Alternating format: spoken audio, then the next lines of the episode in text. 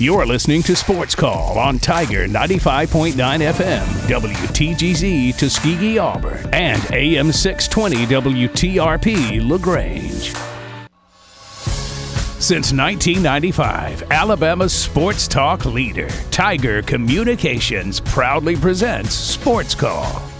It's time to join our Sports Call crew as they discuss the latest headlines and happenings around Auburn and the entire sports world. To be part of the show, give us a call at 334 887 3401 locally or toll free at 1 888 9 Tiger 9. We're taking phone calls all show long and want to talk about whatever you've got on your mind. And now, coming to you live from the loveliest village on the plains, Auburn's first and Auburn's favorite sports talk show, Sports Call. Welcome, Auburn, into the Friday edition of Sports Call live on Tiger 95.9, the Tiger.fm, and the Tiger Communications app. Ryan Lavoie with you here today, and I've got Brooks Childress and Kam Berry with me here this afternoon. Excited that for the first time, I think this week, our Mixlr is working. Therefore, you can listen to nice. us on the Sports Call tab on the Tiger.fm website. Of course, you can always listen on Tiger 95.9. We've had that stream successfully running throughout this process. So we hope to have all things working where you can rejoin us on that Sports Call Auburn tab. But again, a lot of ways to listen. And of course, you can also listen after the fact on the Sports Call podcast, which is brought to you by Coca Cola. Today on the show, we'll have a what to watch for over the weekend at the end. Of course, uh, a nightly TV guide and birthdays and sports, but also we'll have a couple different topics for you. One in the college football world, we're going to kind of look at some of the big matchups uh, coming in the fall in terms of non-conference games. And there was a ranking done by 247 out there today that put out their top 10 non-conference games. We're going to kind of amend that list a little bit and talk about uh, talk about it. We'll also talk more uh, some Major League Baseball expansion because I've just been reading things every single day on the Oakland Athletics move to Las Vegas. And so let's kind of rehash that uh, pros and cons for the A's moving and, and just the situation for Major League Baseball as they have a lot of cities uh, wanting another Major League Baseball franchise and, and how that's all going to play out. And of course, any and all Auburn news that comes available, we will keep you up to date on it. Still just days away from the last day to get your name out of the NBA draft. Still waiting decisions from Auburn Tigers, including Jaylin Williams and Johni Broome. Uh, again, just about five or six days to be able to do that. And so we'll let you know if any news breaks there or anything else happening in the sports world. Ryan Lavoie, Brooks Childress, Kam Berry with you again on the show today. Kam, we'll start with you. Hope you're doing well, sir. Good to see you again. I am doing really well. Uh, enjoying a Friday, ready for Memorial Day weekend um, a well, I, I, guess you can say a long weekend, kind of, but not really, right? Yeah, uh, not exactly right. for us. We'll have a little bit of a lighter work day on Monday at the at the office, but right. we will have a show. It Monday. feels like a long weekend for me because I don't have to get up at three thirty in the morning. So I guess that's kind of where I'm thinking.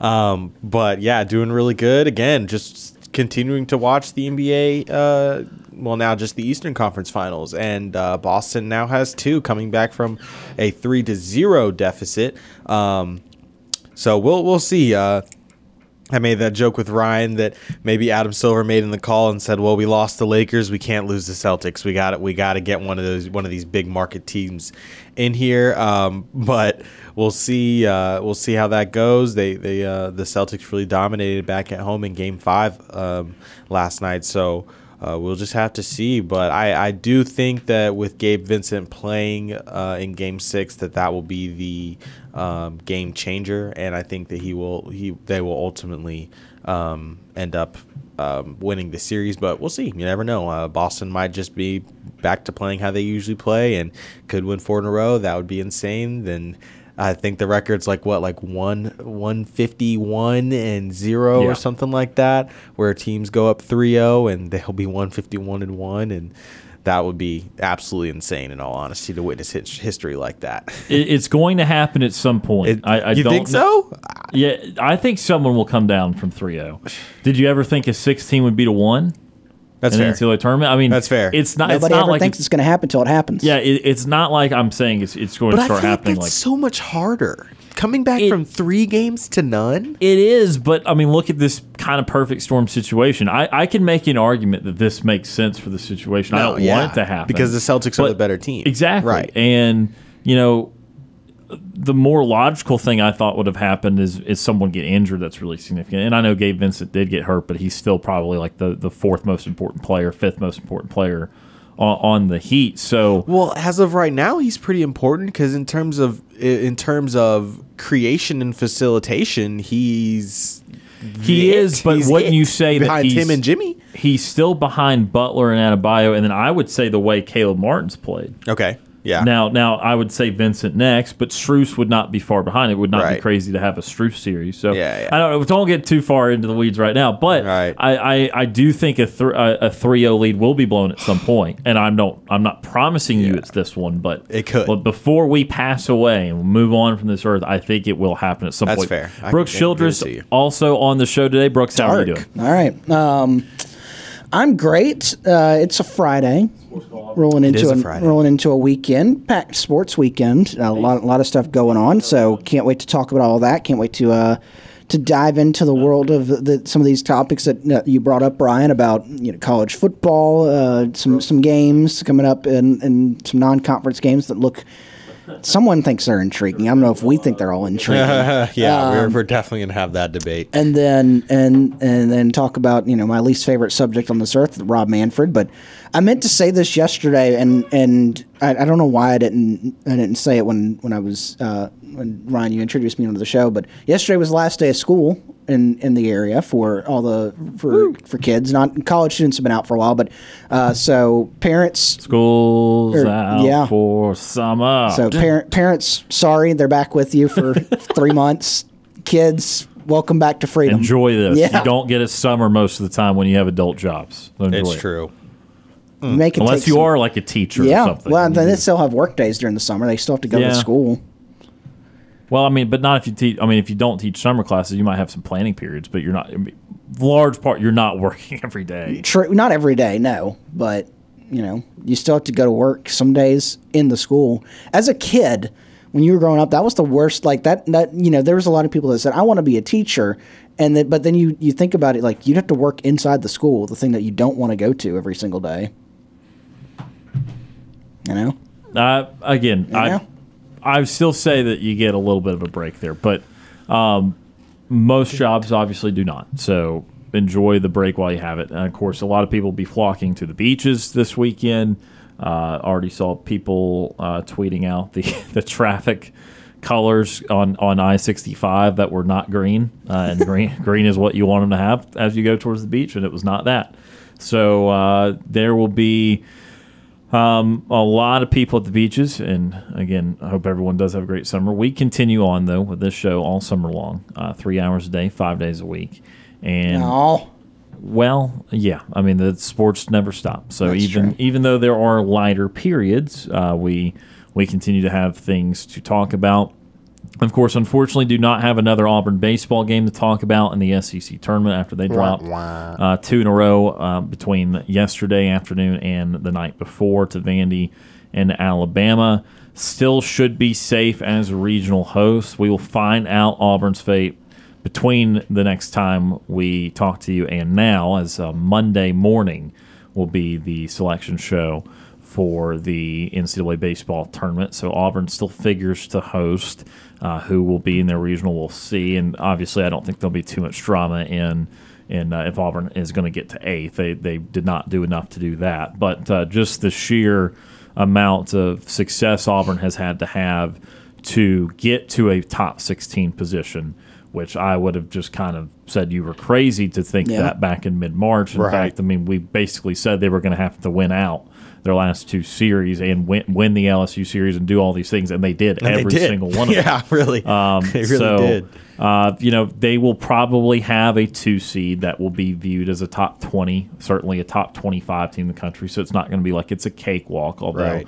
Auburn did have a lot of success last year when they hosted a regional. Could see a four seed. I, I think, uh, Brooks, you said the latest projection was Samford was the four seed. Yeah, yes. The D1 baseball released it this morning. Auburn actually, after the, the loss to Alabama yesterday, coming into yesterday, you know, and of course, again, we want to say D1 baseball is not gospel. We don't, you know, they, they make predictions just like everybody else. So they're not the they're not the end all be all. This is not Right. necessarily what's going to happen. Their word is not law. but they've got Auburn. They they knocked Auburn down one spot. They were a ten seed going into yesterday. After the loss to Alabama, they knocked them down to an eleven seed. And the four seed uh, yesterday was supposed to be, or was uh, they said said at Alabama State today at Samford. Uh, the three seed still three seed still Troy out of the Sun Belt, uh, and then the two seed is the uh, right now the North Carolina Tar Heels, who has made a made quite a run in the Okay. in the ACC tournament right now, and so they've played their way into a, a high two seed spot uh, right right now for for the NCAA tournament, and we'll see what happens from the rest of the weekend because D one baseball uh, can is updating these these projections every single day after every single day's games, and so yes after. Stuff that happened in the Big 12 tournament yesterday, they moved Oklahoma State, who was supposed to be a two seed for Auburn, out of the two seed spot into a one seed spot into a hosting position. And again, the cautionary tale is, you know, this is a educated projection. Yeah.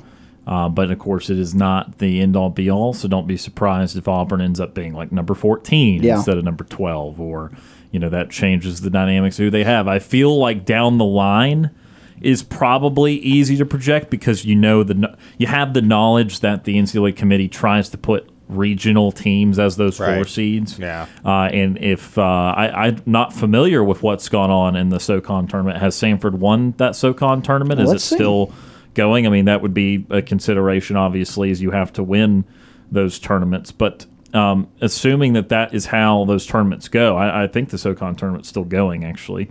yeah, um, today at four o'clock is going to be the uh, it's number one seed Samford's going to play Wait, uh, Wofford.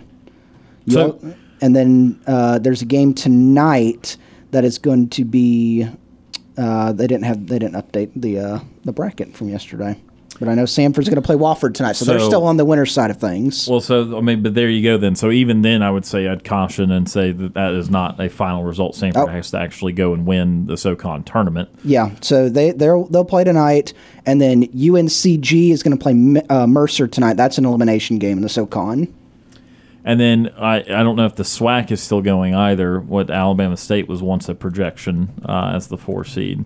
So I guess the moral of the story is the four seed will be someone that is kind of geographically close. Yeah. That has won their small conferences tournament. Um, something like a Samford if they win or Alabama State, or even still, it could be that the winner of the SoCon, if it was Wofford or something like that, would still end up being here because again, Wofford not that far away from uh, Auburn, Alabama. So uh, it would be something like that. Would be your four.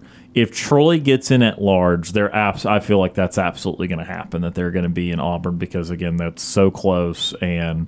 Um, they they've done that. I remember they did that in a softball regional where they had Texas as the one seed hosting, but then then they had Texas A and M and Texas State in the same regional. So uh, I think again, assuming state of Alabama teams get in here on the lower levels.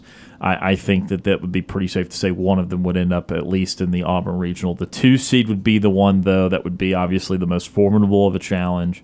And if it is someone like North Carolina, North Carolina was ranked in the top 15 a lot this year, uh, then had a, a pretty bad middle of the conference schedule, and then got hot again here at the end. So uh, obviously Auburn has fond memories playing North Carolina recently, as that was one of the uh, what was the Chapel Hill Regional that Auburn won? What was it, uh, four or five years ago? Yeah. en route to the first time they, they made the College World Series with Butch Thompson. So, uh, still a lot in play there, but those are uh, pretty fun projections. Again, teams kind of around this uh, this neck of the woods, and and again, also fun just to know that Auburn is in a very good position to to host a regional. We're going to go to our first timeout of the show today. When we come back, we'll have birthdays and sports, also a trip to the Auburn Bank phone line. You're listening to the Friday edition of Sports Call right here on Tiger 95.9.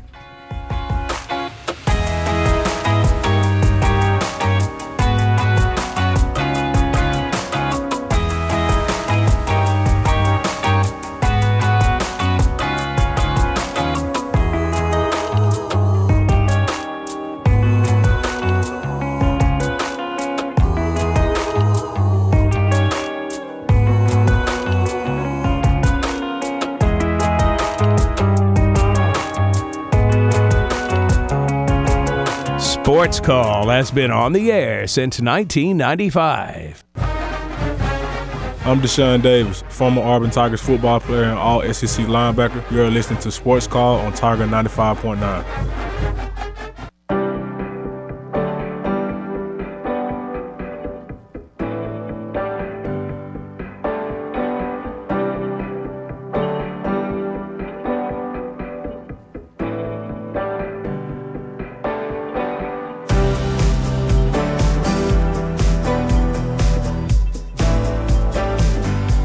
back to Sports Call, Tiger 95.9. Ryan Lavoie, Brooks Childress, Kam Berry.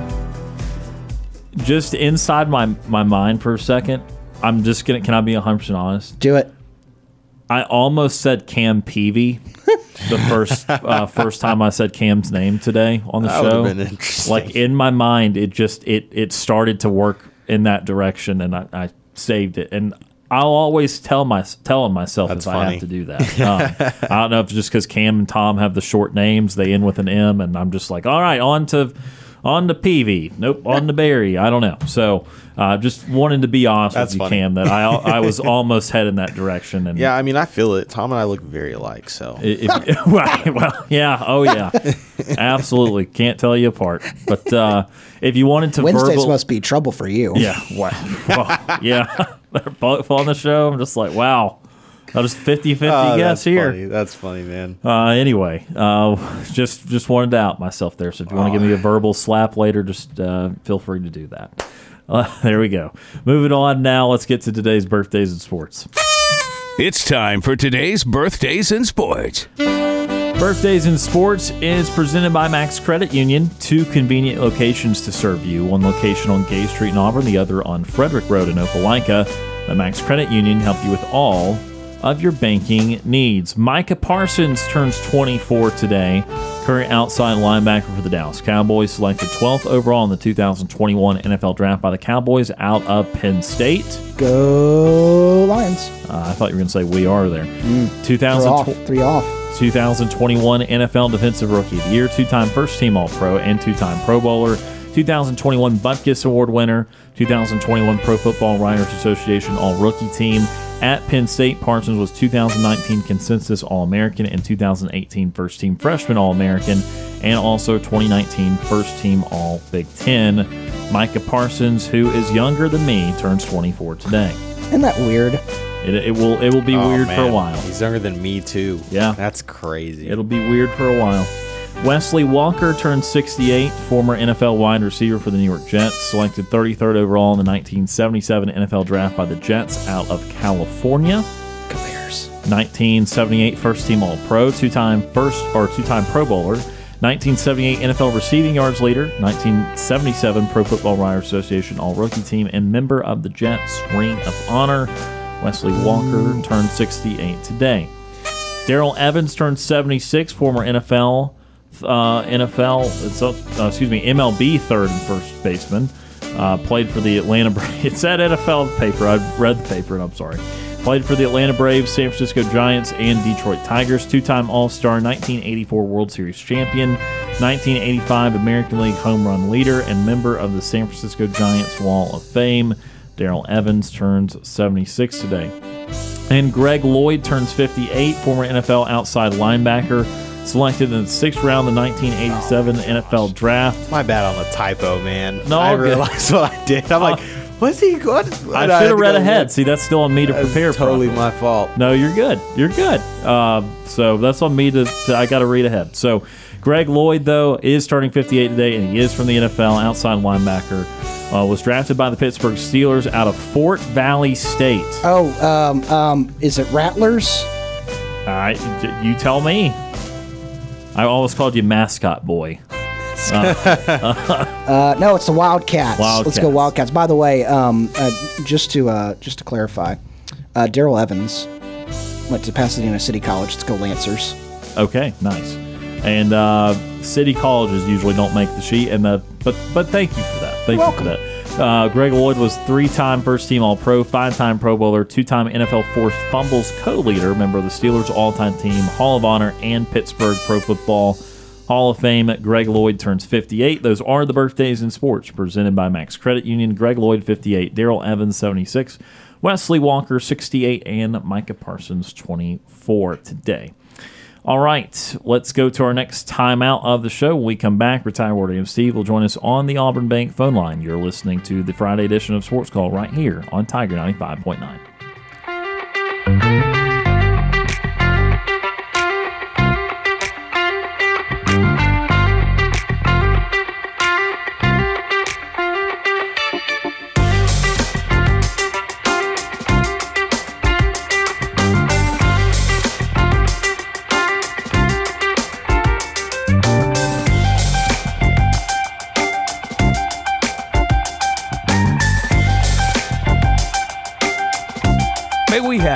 attention, please? Ladies and gentlemen, can I please have your attention? We're Auburn's first and Auburn's favorite sports talk show. Hi, my name is. What? My name is. Hi. My name is. Sports Call on Tiger 95.9. We're done paying the bills.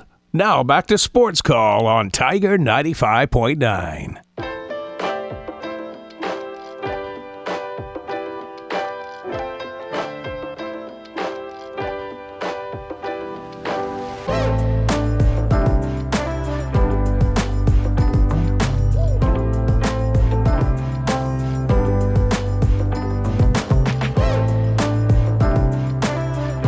Welcome back to Sports Call, Tiger 95.9. Ryan Lavoie, Kam Berry, Girl. Brooks Childress. Hey, Grr. That was my own little, since you guys did a little something. Uh, have a full three hour show today. A lot of good things in store. Again, a couple different topics college football and some Major League Baseball coming up in a little bit. If you want to give us a call today, 334 887 3401 locally or toll free 1 Tiger 9. Let's go to the Auburn Bank phone line for the first time today. War Damn Steve. Retire War Damn Steve is with us. Steve, how are you doing? Good. This Friday, we uh, all survived to made it to Friday, didn't we? Yes, we Another did. week. Another week. So it's uh, Brian, uh, Brooks, and is it Kam? Yes, sir. Yes, sir. Okay, the uh, three caballeros. Absolutely. Well, well, let's get let's get to it, guys. I see that uh, Brooks apparently is keeping it uh, close uh, with Oklahoma. It's only nine to two in the seventh inning. Yeah, uh, they uh, they had gotten a little rally, I think, in the fifth, and cut it to four two, and then Oklahoma hit a grand slam in the bottom half of that inning, so it, that did not last long. Yeah, uh, of course, I'm being sarcastic. I mean, uh, I expect it to be like a twenty to two score, but I, I guess they're taking it easy on uh, Clemson. Yeah, All right. Uh, speaking of that, the uh, column today by Jason Caldwell. I don't know if you read it. Uh, his Friday mailbag has some interesting little tidbits. Uh, one on Johni Broome. He actually saw Johni Broome at uh, one of our baseball games uh, this past week. Uh, do you ever read his column? uh, I I usually do not. Oh, Okay. Well, anyway, uh, he said he didn't get to speak with him, but here's his uh, bottom. Because someone was asking him what's uh, his thoughts about Johni Broome returning or not. He says, while I think he's got some work to do in order to make it on the next level, this team needs him back, and he says he believes he will be coming back. Uh, you guys um, know anything more substantive than that?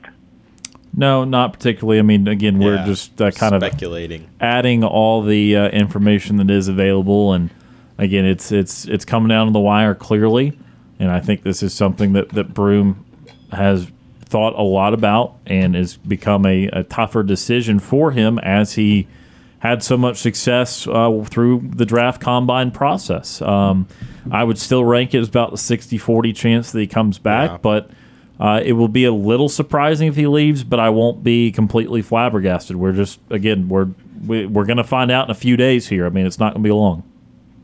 Well, if he did not return, um, that would be a pretty uh, big loss. Would you Oh say? yeah, If you agree that?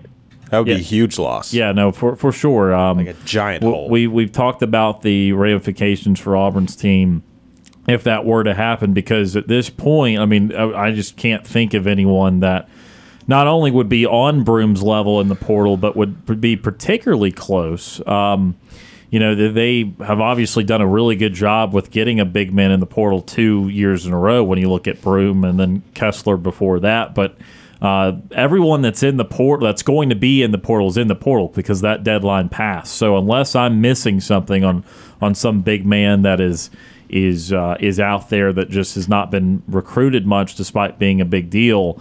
Unless I'm missing on that, there's just not going to be anyone that's going to to come up to the level of Johni Broome. So uh, if he were to depart, uh, that would leave a, a serious hole that will uh, have to be filled, and again, probably not filled very uh, very uh, wholly. So I, I, I think that uh, it would be very detrimental to what Auburn's trying to do. They'll have to reshape the way they, they, they think about operating with the team next year. I mean, I, I think they'd have to have a lot of small lineups, and it, it would change a lot of things. So uh, it, it would be rough for Auburn. Do you think NIL money would uh, be incentive for him to remain? I mean, I'm sure Auburn has come up with uh, with an offer there, or you know, going to have. Uh, he's going to make a decent amount if he does come back to Auburn. But again, you know, moving on to the professional ranks, if he does get, we've talked about that two way contract. Uh, that that's several hundred thousand dollars of guarantee there, and a Yeah. two way contract allows you to both play in the G League and In be the on the NBA roster yeah. for half the season. So.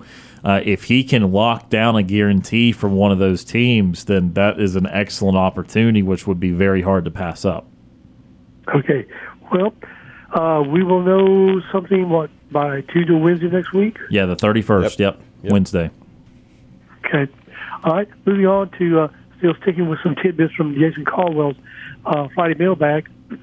Someone asked him about the uh, baseball team's uh, postseason uh, expectations, and uh, he says here that uh, he says he likes what he's seen from Chase Allsup in uh, Tommy Vail, and that uh, he's he feels that uh, the the team has made uh, to, to he says they have a shot to get to the College World Series if they if our pitching uh, gets you know continues as it has been.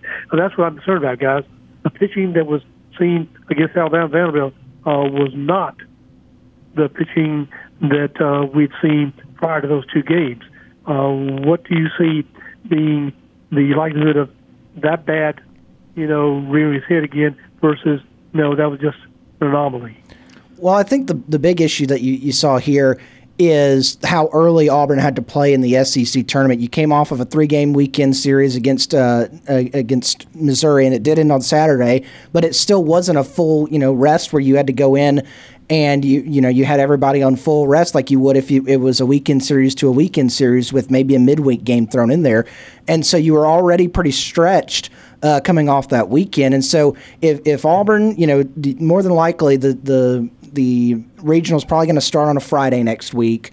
Uh, it, it could start on Thursday, but still, you're going to have a full week of rest in there. You'll be able to go back to what your rotation was uh, coming into this weekend. Um, Auburn was actually very lucky to be able to have Tommy Vail for that first game, or else it, it could have been a little bit different in that, that Missouri game too, because you know you, you didn't have one of your you wouldn't have had one of your regular starters going there, and if you did, it wouldn't have been on full rest. So with Auburn getting a week off here, going into that that regional tournament, if you can you know do what they did last year and win that first game, if if you can you know as the one seed make it through in the three days in in the you know three days three games in three days um, you got a really good shot to to make it through, and then you get to that super regional. You're back to that. Hey, we only have three games to work with, so you're going with you're going back to your normal rotation. So uh, I think what what really happened, what what got Auburn was not having everybody on full rest going on going into that that week. You just had you know two days to get ready for things. because Vail was not the Vail that uh, you know I'm used to seeing. Um, but then we were also without uh, Herbert Holtz. He should be ready to play, right? Uh, they, we don't know what that's going to be. I'm sure they'll we'll hear more this week from uh, from Butch Thompson when he meets with the media going into the regional weekend. Uh, but you know, the, everything that was pointing to it was they were holding him out to get him ready for the regionals, and so we'll we'll see what what happens. Okay. All right. Um, and uh, you guys are familiar with uh, Mr. Chris Low, aren't you? Yes, we are. Uh, would you say he is a fan of a, a Auburn program? I mean, I, I think he's a me- media member. So Yeah, I think he's yeah. You know, I mean, they're they're not supposed to be fans nor hate any programs. Well, I mean, there are some of these sports writers that have a certain uh, angle and a certain axe to grind when it comes to Auburn uh, sports. Do you agree or don't? Yeah, I mean, I uh, some people perceive it that way. Uh, I certainly think Pete there's a- Thamel being a- one of them. No, I would No. not say Pete Uh-uh. Thamel at all would be one of them. If if anyone, it would be some something like Jeff Goodman or, or something like that because of Okay. of something with Bruce Pearl related. But but at large, no, the national media is I don't believe out to get Auburn. Well, I remember Pete Thamel digging for stuff on Cam Newton. Well, a lot of people were digging for That's stuff true. with Cam Yeah. Newton at, Yeah. during that time. Okay, well, then Chris Low uh, has written an article. Uh, it was uh, yesterday, but I just saw it.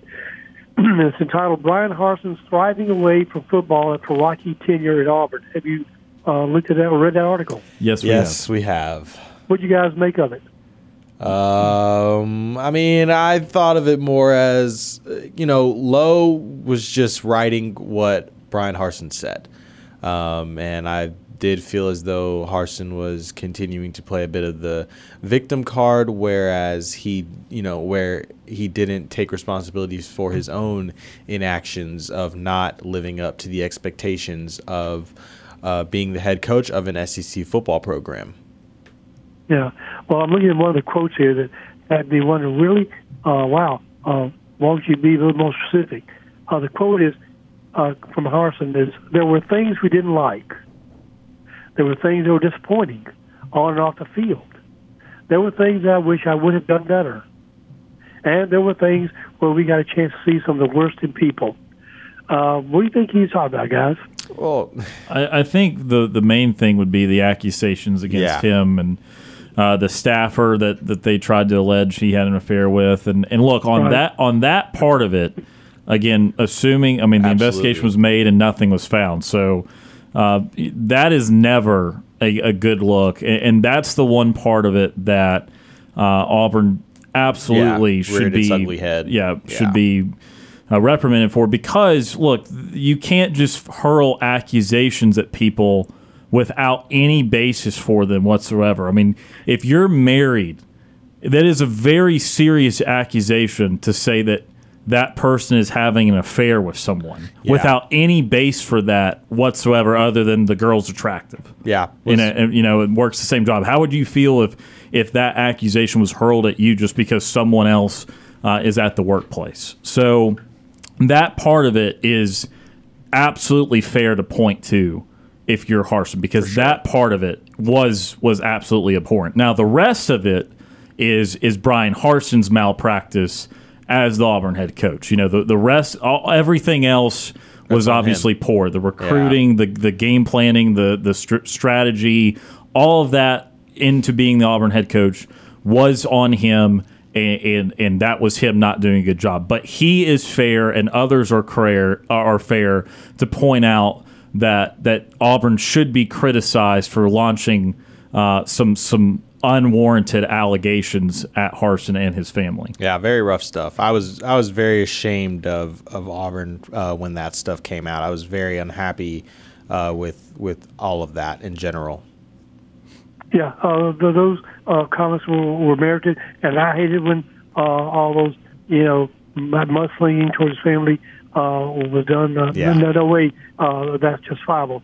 Uh, what I didn't see from him uh, in his comments was overlooked it, uh, taking any accountability for Nope. why in the world did you have such a damn difficult time recruiting players that now freezes apparently, you know, uh, signing left and right.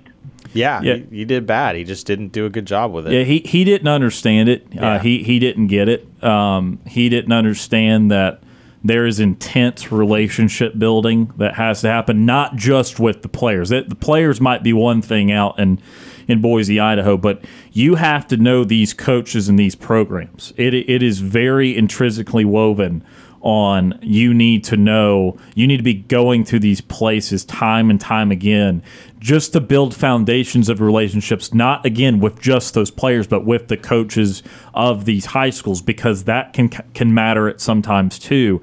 And so he didn't understand the groundwork required to get these big top recruits uh, at, at, into this school. I think he thought that Auburn would just recruit itself, that, that it was just enough to be named Auburn University, to have pretty solid facilities in the works, and, and that would be good enough. There is a relationship base to recruiting uh, that is very important, it dates all the way to the time that kid walks into high school is when those relationships start needing to being built. And with their coaches, it needs to be built throughout the entirety uh, of the time that these coaches are there. So I don't think he understood the magnitude and the groundwork needed for recruiting at this level. And I and to this day, I still don't think he he understands that. And and so you know he's he acknowledges he's very vague with it. He says he he he did did some things he wished had done differently. I don't know if he's referring to recruiting or game planning or, or what exactly he's referring to, uh, but I, I, still think to this day he doesn't understand how deep the recruiting uh, has to run. That that no school can just rest on its name alone. You have to actively be doing this for years and years uh, with these kids, trying to get them to go to your school. Well, you know, guys, uh, at the very end of this article, uh, he was asked about the uh, challenging for the recruiting, and he seemed to uh, place a great deal of the whole recruiting on the COVID 19 restrictions. Because uh, he went on to say, it was difficult me to get out and see anybody, to meet people. Um, is is that really uh, a justified defense? No, uh, no, because because That's not true kids still went places. kids still committed to other places. You know, I mean, and, and again, if they were, if if Auburn was twentieth, okay, if it was just the the the worst end of the scale for Auburn, Auburn historically recruiting has had several top ten classes with Chizik and with Malzahn, but they've also been in the high teens, early twenties sometimes too. So if he was twentieth all right, maybe I can give him a benefit of the doubt that that little extra push they're not getting with these kids. The dude was like 57th or something, 58th with this class when he uh, was removed, and, and the other class was was uh, I guess it was in the 20s or somewhere, 30s. It, it, it was at no point to the standard of, of Auburn's recruiting. And so um, the fact that it was worse the second year, I mean, last year's recruiting should not have been any influence by COVID whatsoever. The fact that it was worse the second year tells me that he did not get it and he did not make that extra effort. Yeah.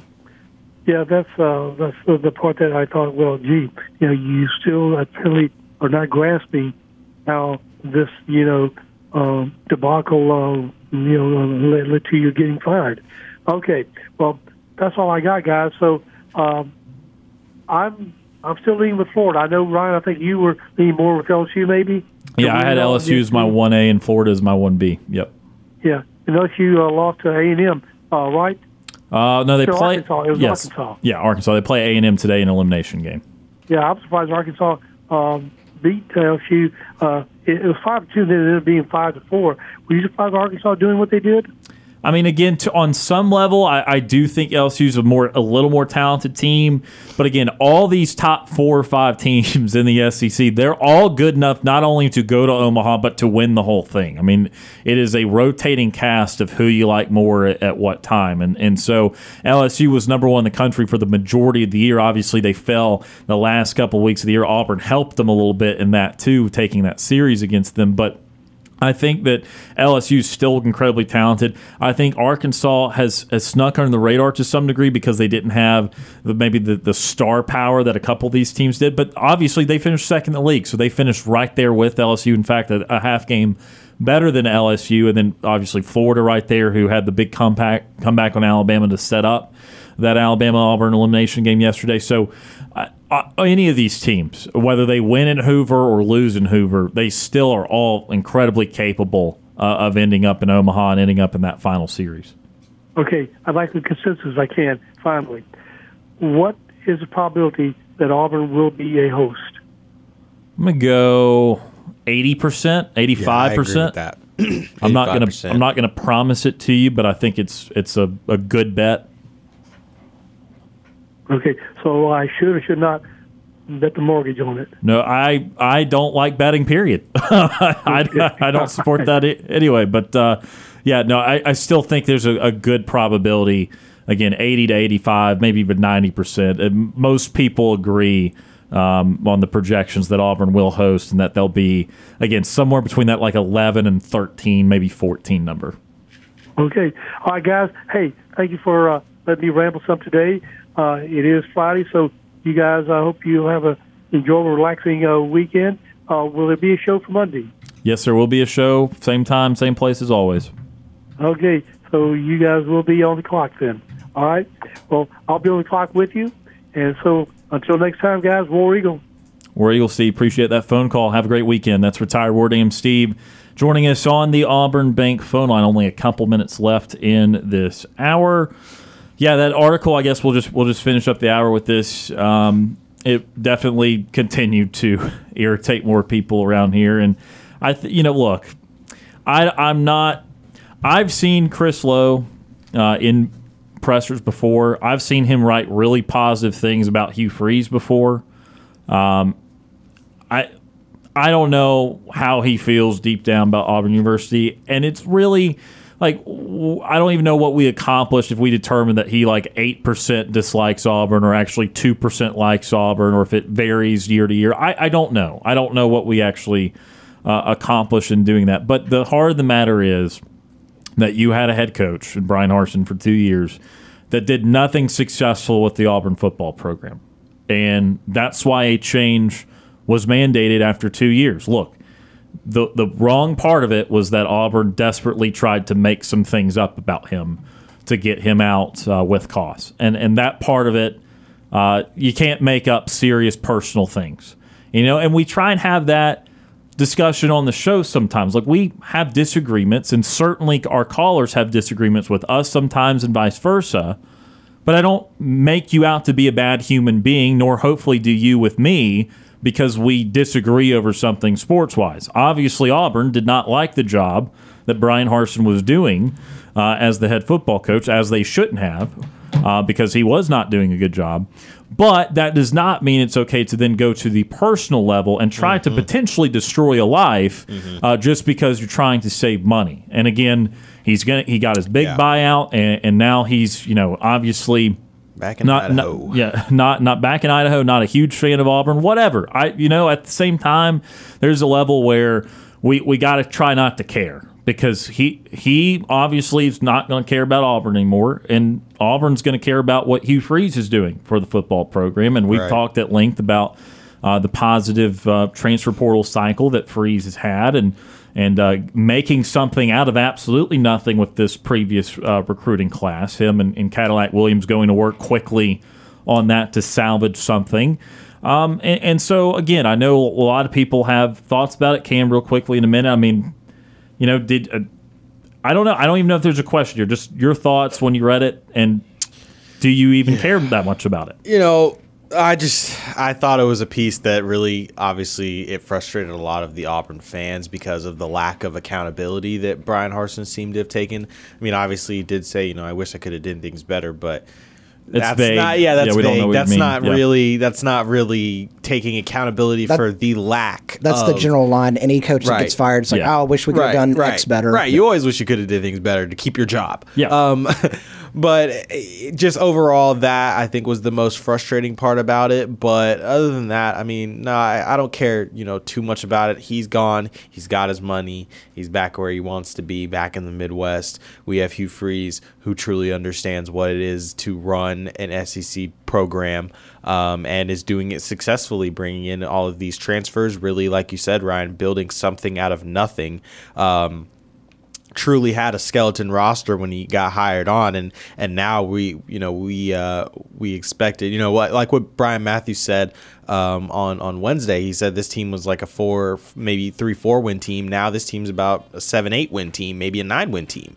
Uh so completely different I mean just a total 180 so um at this point you know Bryan Harsin's gone Yeah, I saw on Twitter Brant muted Harsin. I feel it, bro. Like he, I'm with him at that point. You know, just he's gone. Forget it. It's done. What's done is done. Um, let's move on. We have a new head football coach. Let's move, let's look forward to the 2023 season. Certainly, some people talking about that article though. Oh, yeah. Uh, after uh, after that Chris Low deal, again reporting on on Bryan Harsin, but again, that is now the past. And our hour number one is in the past. On the other side of this break, we'll talk more about some college football.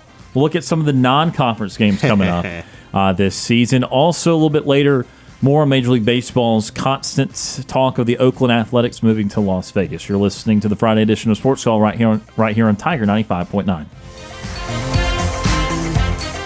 One hour of our show is in the books. We've got more to come. Stay tuned for another hour of Sports Call right after the break. You're listening to Sports Call on Tiger 95.9 FM, WTGZ Tuskegee, Auburn, and AM 620 WTRP LaGrange. Since 1995, Alabama's sports talk leader, Tiger Communications, proudly presents Sports Call.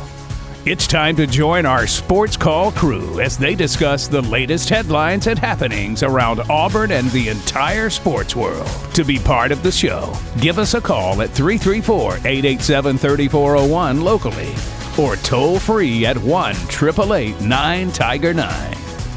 We're taking phone calls all show long and want to talk about whatever you've got on your mind. And now, coming to you live from the loveliest village on the plains, Auburn's first and Auburn's favorite sports talk show, Sports Call.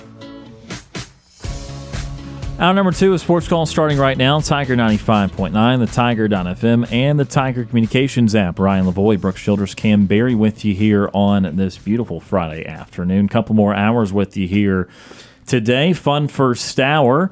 Uh, we did get a comment there just as we were going to break from Ricky, who has been a long-time listener to the program. We certainly appreciate Ricky.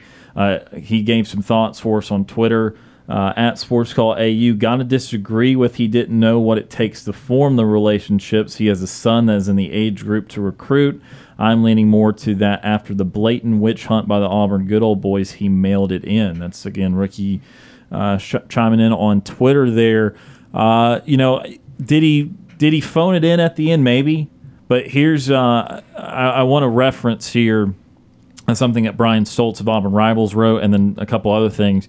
Uh, back when uh, Harsin was fired in October, uh, taking a paragraph out of one of these again, Auburn Rivals, Brian Stoltz. But what did he expect? Of course, referring to Harsin. When it took Harsin more than a year to get started to know the names of the most important high school coaches in the state, it was a warning sign.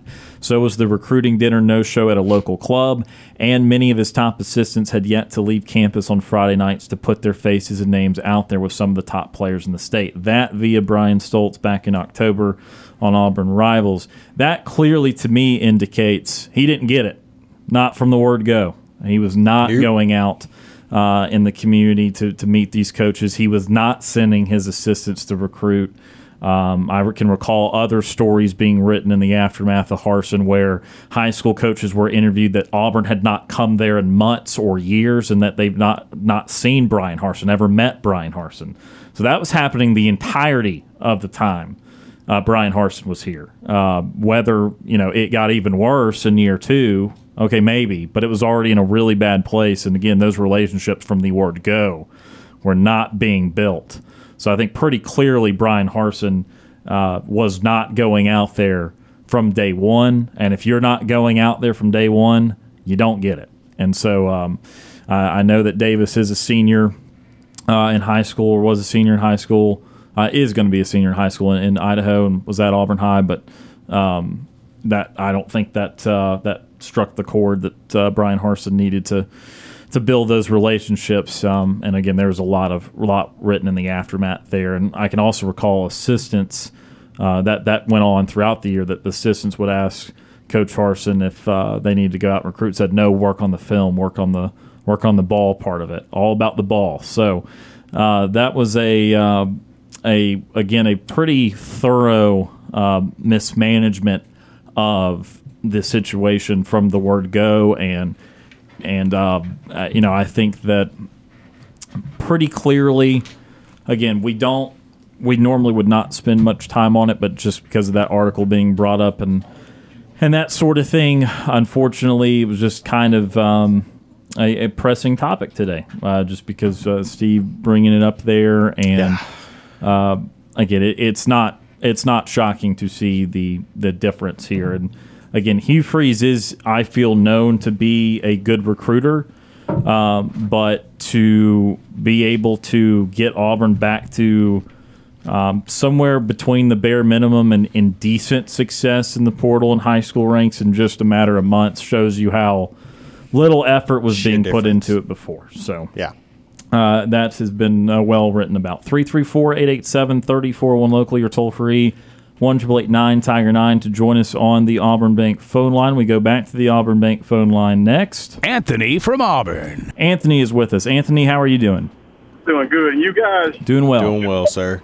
I want to ask you guys this now. I- I- If you guys were in a position as an athletic director or a top booster at a school or, or somebody that had really big influence that can make something happen, and you're going to hire a football coach to turn your program around and get you in a position where you can get into Hallelujah land or wherever you're trying to go, when you think when you're sitting down with the athletic director there, your number one and two booster, I would assume would be there too, and the property president of the university, and as you sit down to interviewing a coach that you think is going to be the man for you, when you ask somebody about his strategy or what kind of plan or method he has as far as using for his recruiting, Uh, you would think they Yeah, would. For sure.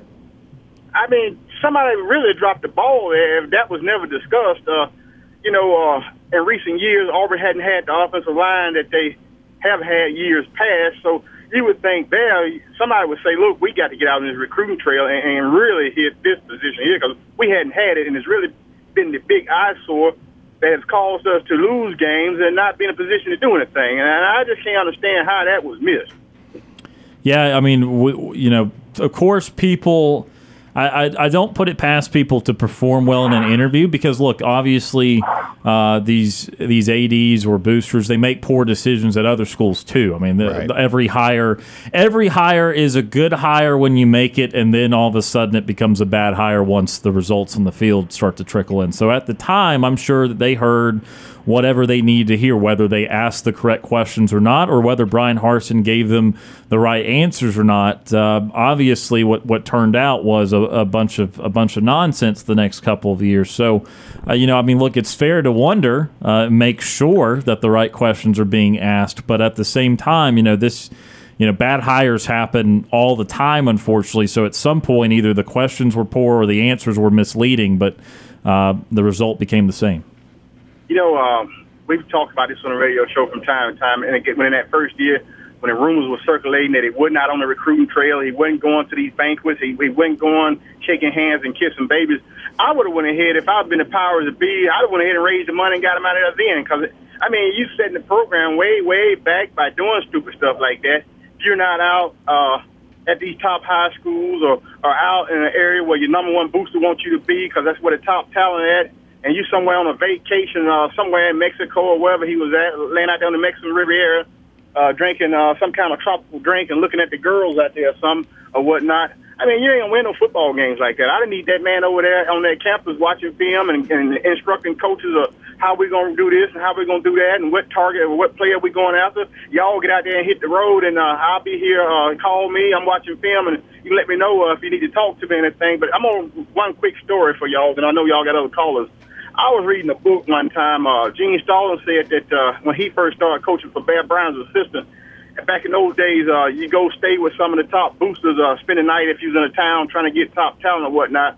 And he said it was about midnight, and he had gotten to bed and he was asleep, and the phone rang, and, and whoever was hosting him answered the phone. He said, "Where's old Babe Stalling? You know, he didn't sleep, sleep." He woke him up and, and of course, a few uh, choice words we can't say on the radio. He got through chewing him and cussing him out. He told him, you need to be at so-and-so house sitting in the driveway. I know it's midnight and he can't do anything, but you're going to sit in the driveway and watch the house all night, keep any other coach from getting there because we got to sign him uh, short, sometimes shortly after midnight or whatnot. Back in those days, you could do that. And uh, he had to get up and go uh, sit in the driveway and uh, sure enough was able to sign him. So that goes to show you how serious recruiting uh, is, uh, especially here in the South. Yeah, no, I mean absolutely. That is a that is a great story there. And, and, you know, as far as the the on the field stuff, you know, I, I don't I have not read the, the vast reports that Harsin uh, didn't put time into that effort. I think I think it was to a fault that he put too much time into. Now, obviously, still not successfully, by the way, but I do think he put time into. Uh, the all about the ball was the was the mantra he used last year, and I think he got a little too obsessive about just the football part of it. He didn't understand any of the other parts of it, on top of not being excellent X's and O's, Y's, and that sort of thing. I, so I don't I don't think the effort lacked in that department. I just don't think he was very very adept at that department. you know, maybe he belongs in the NFL somewhere where you don't have to worry about recruiting anybody. Uh, you know, uh, you got scouts to go out and look at talent and they rate talent, and then you just go uh, in the draft, uh, whatever pick you get, and hope so and so can be there at the time you get ready to pick. Maybe he might be better suited for that sort of thing on that level than to be fooling around uh, at a major program, especially in the Southeastern Conference, uh, thinking that you're going to be able to stay longevity at a place and you ain't uh, got no kind of strategy or, or no effort or no kind of nothing going in and recruiting. You think uh, they just going to show up or whatnot. I mean, with everybody at Georgia, uh, Alabama, and everybody else in the whole world uh, going after all the top talent that you would need to be successful year in and year out, and you think you're going to sit around on the beach somewhere and, look at his pretty wife all day long. I mean, come on, he just that just ain't gonna work. But I'm gonna tell you something. Like I told somebody the other other day, I don't think that man will never get another head coaching job anywhere because uh, you know everybody else gonna find out what he was doing as far as that recruiting thing go. And and now nowadays you got what two years? If you can't turn a program program around in two years, there's no such thing as even entering year three that's how things and got. When you look at the transfer portal and, and how that thing is working, uh, LSU just using for a basketball standpoint and a football standpoint. Uh, look how they turned their programs around that quickly by using that portal. I mean, changing coaches and using that portal. Uh, look, I mean, you know, look at the, what happened in that short period of time like that. So uh, I highly doubt it, guys. I appreciate it, and y'all have a good one. You and too. Be safe on the holiday. Hey, you too. You have a great weekend. That is uh, Anthony from Auburn joining us on the Auburn Bank phone line, getting in his thoughts there as we uh, have regressed in some way back to the uh, end of 2022 and uh, looking at post aftermath of, uh, of. Bryan Harsin. Uh, yeah, yeah. Again, uh, many ways in which it failed. Um, you know, I, the the recruiting stuff again was going poorly from the word go. The on the field stuff was not all awful year one. Obviously, Auburn was wasn't. was was moments away team. from winning an Iron Bowl and being seven and five. And look, seven five is not something to celebrate Auburn, but you, you get seven and five in year one with an Iron Bowl victory, then you know again you would not have seen. Uh, the, the vast disappointment from even the, the, the very next year. So a regular rock, it's like a shiny rock because we won the Iron Bowl. right, right. uh, but uh, you know that that kind of deal, though, as Anthony mentioned at the end, with the portal. Let's let me pose this question, then we'll go to break. I mean, what is the right amount of time in general? Now, look, there's going to be special cases. Bryan Harsin was especially bad, so it was especially quick. As we talked about, cooking things up after one year, where some of the boosters were trying to get him out even after one year. But in general, how in your mind has the portal how, how much has the portal moved up the timeline for how long someone should get again in general there's not going to be a one size fits all deal here but Right. what is your timeline like now in 2023 That's kind of tough. Um, I would say I, I really do think that two years is probably that that real right mark. Um, at this point, It- it's just that expectation, and by year three, you need to really, you know, be in lockstep with how how how your program's going to be moving forward. Um, and I mean, even in that second year, you got to have. I mean, obviously, that expectation is year to year improvement, right? Um, but I think the improvement it needs to be probably a two three win improvement per year. Um, to at least the point of in that third year, your expectation is you're winning, you know, nine maybe ten games. Um, I, I I would say that that two years, two and a half, three three, you know, around there, two to three, I would say. You see, the problem here is, and I've seen it out there. There's some people that say now it's one year. No, and it's it's- it, it's ridiculous. But uh, there's some people out there that say it's one year. I'm still in the belief personally that it's four years for a program, even with the portal, because A the portal, presidential term. yeah, because the portal is still at at its base should not be used to you know flip your whole roster. In in in the in the case of you know uh, what Auburn's doing this year, it, it's a little more necessary to go to the portal than you know other years because of the state that Bryan Harsin left the program in and what Right. Hugh Freeze had to do. But you're still. I, I would say 70 to 80% of your roster still should be the people that you recruit from high school, get in here and build your program that way. And that, you know, to get to get to where you want to be, that takes about three, three to four years. And so I, I, you know, I think the portal again. I'm, I'm on, I'm, I'm for the portal. I like the portal, but I think it for for recruiting wise, for program building, it should only be mainly used to fill holes. You shouldn't go in there every single year saying, "Oh, we've got to get a quarterback out of the portal," because Right. not every single year you're going to find a you know a, a quarterback that's going to win you football games. I mean, look at look at last year for for I know it, you know different reasons, but Bryan Harsin had two portal quarterbacks on his roster. At, at uh, not one of them wasn't necessarily you know fully recruited by him, but and it, it was T.J. Finley. And Robbie Ashford were the two main ones. They came in through the portal to, to Well, don't Auburn forget Calzada existed. and too. Calzada was there, and Auburn had five wins, and it would have been less if Harsin had stayed the re- the whole year. They wouldn't have won. They they wouldn't have at least won that. Uh, probably wouldn't have won that Texas Would A&M not game. have won Texas A&M. And so, you know, I, I I'm still of the opinion if if if you're telling me it has to get moved up, I'm moving it up to one just one year to three years. I'm getting coach three years, but I'm still of the opinion it's it's four years to get a program turned to, to get the program uh, moving in the direction that it need to. Now, let me say this: I do need to see improvement. I need Right. to see if if you come in, say you fired a coach and they went five and seven. I need you to get to that sixth win in your first year and then continue to improve going up from there. I need you to I need you to get to that sixth win. I'm not going to fire you, but I at, immediately if you don't if you're a you know if you go take a step back or you you know it, it doesn't look like you're making any steps forward, it, it's it, I, I'm that that second year starts to get to be like all right now you Right. got to show show us something here, um, but. I, I'm three, four years. I'm I'm fine with that. And again, uh, if you're just joining us at the tail end of one of those conversations, again, we're talking in general, not just with with the Auburn Yeah. situation.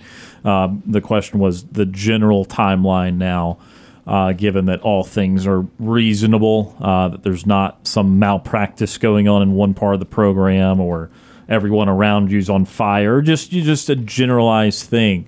Um, before the portal, I was definitely one of those people that I felt you needed to turn over the entire roster, the the four to five year mark. But I believe that I can have that opinion and move it up a year to three now, because I think the entire roster flips in about three years. Um, there will be a few guys that would stick it out as a freshman to a senior, despite not playing a lot, or maybe just be a good player that's not quite not good enough to go pro. But that situation has become far less than what it was. And you look at and look, Auburn's circumstances is a little different this year because they are in the middle of a coaching change and in the middle of a talent revival where they had probably as little talent on the roster as they've had. I mean, since long before we were born Yeah. on this show as, as mid mid twenties guys, uh, mid to late twenties guys. So least amount of talent in that respect. So it's a little different, but 20 people in the portal, 21 high school players. They basically brought in the same amount of players in the portal than in, in high school. So what I'm saying to you is if you get 15 to 20 portal players three times, here's some math. That's 50 to 60 players in a three-year span. That's almost a team. Yeah. And couple that with a few of the high school guys that you get and actually retain, that is a team. Uh, if you if you go on that uh, that level of uh, just that that high rate of player, again, not everyone gets twenty portal players a year, and uh, some only have I guess seven or eight, and not as many transfer out. But uh, again, it necessitated Auburn got twenty new players in the program. So my thought process is my whole experiment is I want you to get your team out there and see what your team with your guys that you evaluated Right. and you co- coached and you coached alone. I want to see what you do with your guys. Um, again, every situation is different, and as Brooks said, you know, if you're going on this weird plan where you're like up for a year or two, but then you go down the next year or two, that that can be different. There can be different things if you're not showing improvement. But in general, my my deal is three years, three full years, uh, to assess things, because I think that's the rate in which a college football roster now turns over, as opposed to the four to five years uh, in the past. But uh, it is certainly moved the needle because I'm not always very accepting of change, and I'm not usually as critical. Uh, I'm not usually one of those trying to burn down the, the the stake, burn down the house from from day one if someone's not performing. But even I admit that I've got to move it up a year because Yeah. of just the rate in which uh, rosters change. And, and unless some sort of a new legislation is in there, if there, if you're just always going to have the portal like this, which I know they're going to add the, the second time transfer that has stipulations, but if you're going to have the the free access basically at least once to get in the portal. This this number won't change much. Yeah. uh, Deion's will be an outlier. There won't be fifty Four- players. yeah, I you know, say, but go uh, go get 48 guys. Right, but the 15 to 20 number will happen plenty of places Yeah, each year. So uh, I look at it as three years. Of course, you're also looking at what kind of program you are. If you're a lower P5, you sometimes afford to wait a little longer. If you're the creme de la creme, you maybe not afford to wait uh, that long. So again, that's why just the general rule of thumb there. Kam says two, three ish Yeah, yeah. years. Uh, Brooks goes four. I go three. Uh, but uh, again, that's a generalized thing, not necessarily what Auburn will do or should do here in the coming years. And of course, y'all, you at some point have to win. Again, you marry it with the timeline that Hugh Freeze puts it on. I think he's on the three to four year timeline too, Yeah. where he says this 2024 class and the 2025 class will dictate uh, how the Auburn tenure goes, and I think we pretty much all agree with that. We're going to take our first timeout of hour number two. We've been looking in the past. Now we'll look ahead to this fall. We'll look at the top non conference matchups coming up in 2023. 247 did a ranking of them. We'll agree with some, we'll disagree with some, but we'll kind of break that down coming up next.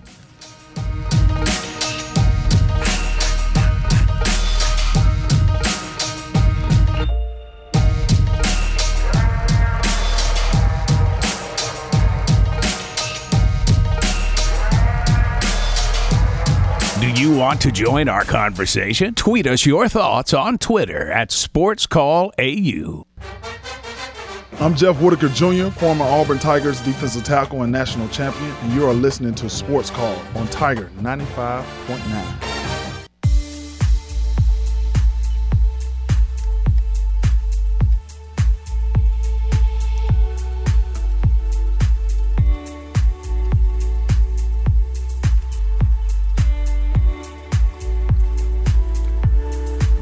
Welcome back to Sports Call, Tiger 95.9. Ryan Lavoie, Brooks Childress, and Kam Berry with you here on this Friday afternoon.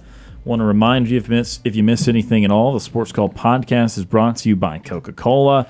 If you ever miss Sports Call live, or if you want to hear something again, make sure you go back and listen to our show on demand wherever you get your podcast. Enjoy an ice cold Coca Cola to go along with the hottest sports talk. Coca Cola, taste the feeling. All right, so tease this before we went to break. 247, who is certainly a site that we well respect, not only for their uh, coverage on the Auburn beat, but also in a national capacity with our friend like Brandon Marcello and some of the other fine folks that they have covering college football there.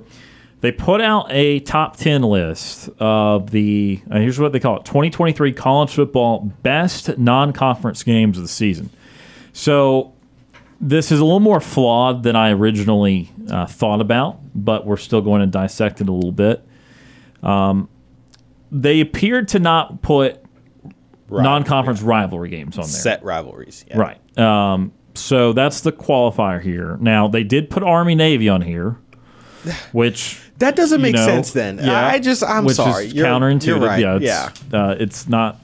It doesn't make sense on here. But here are the ten. I'm not going to provide comment until I read through the ten.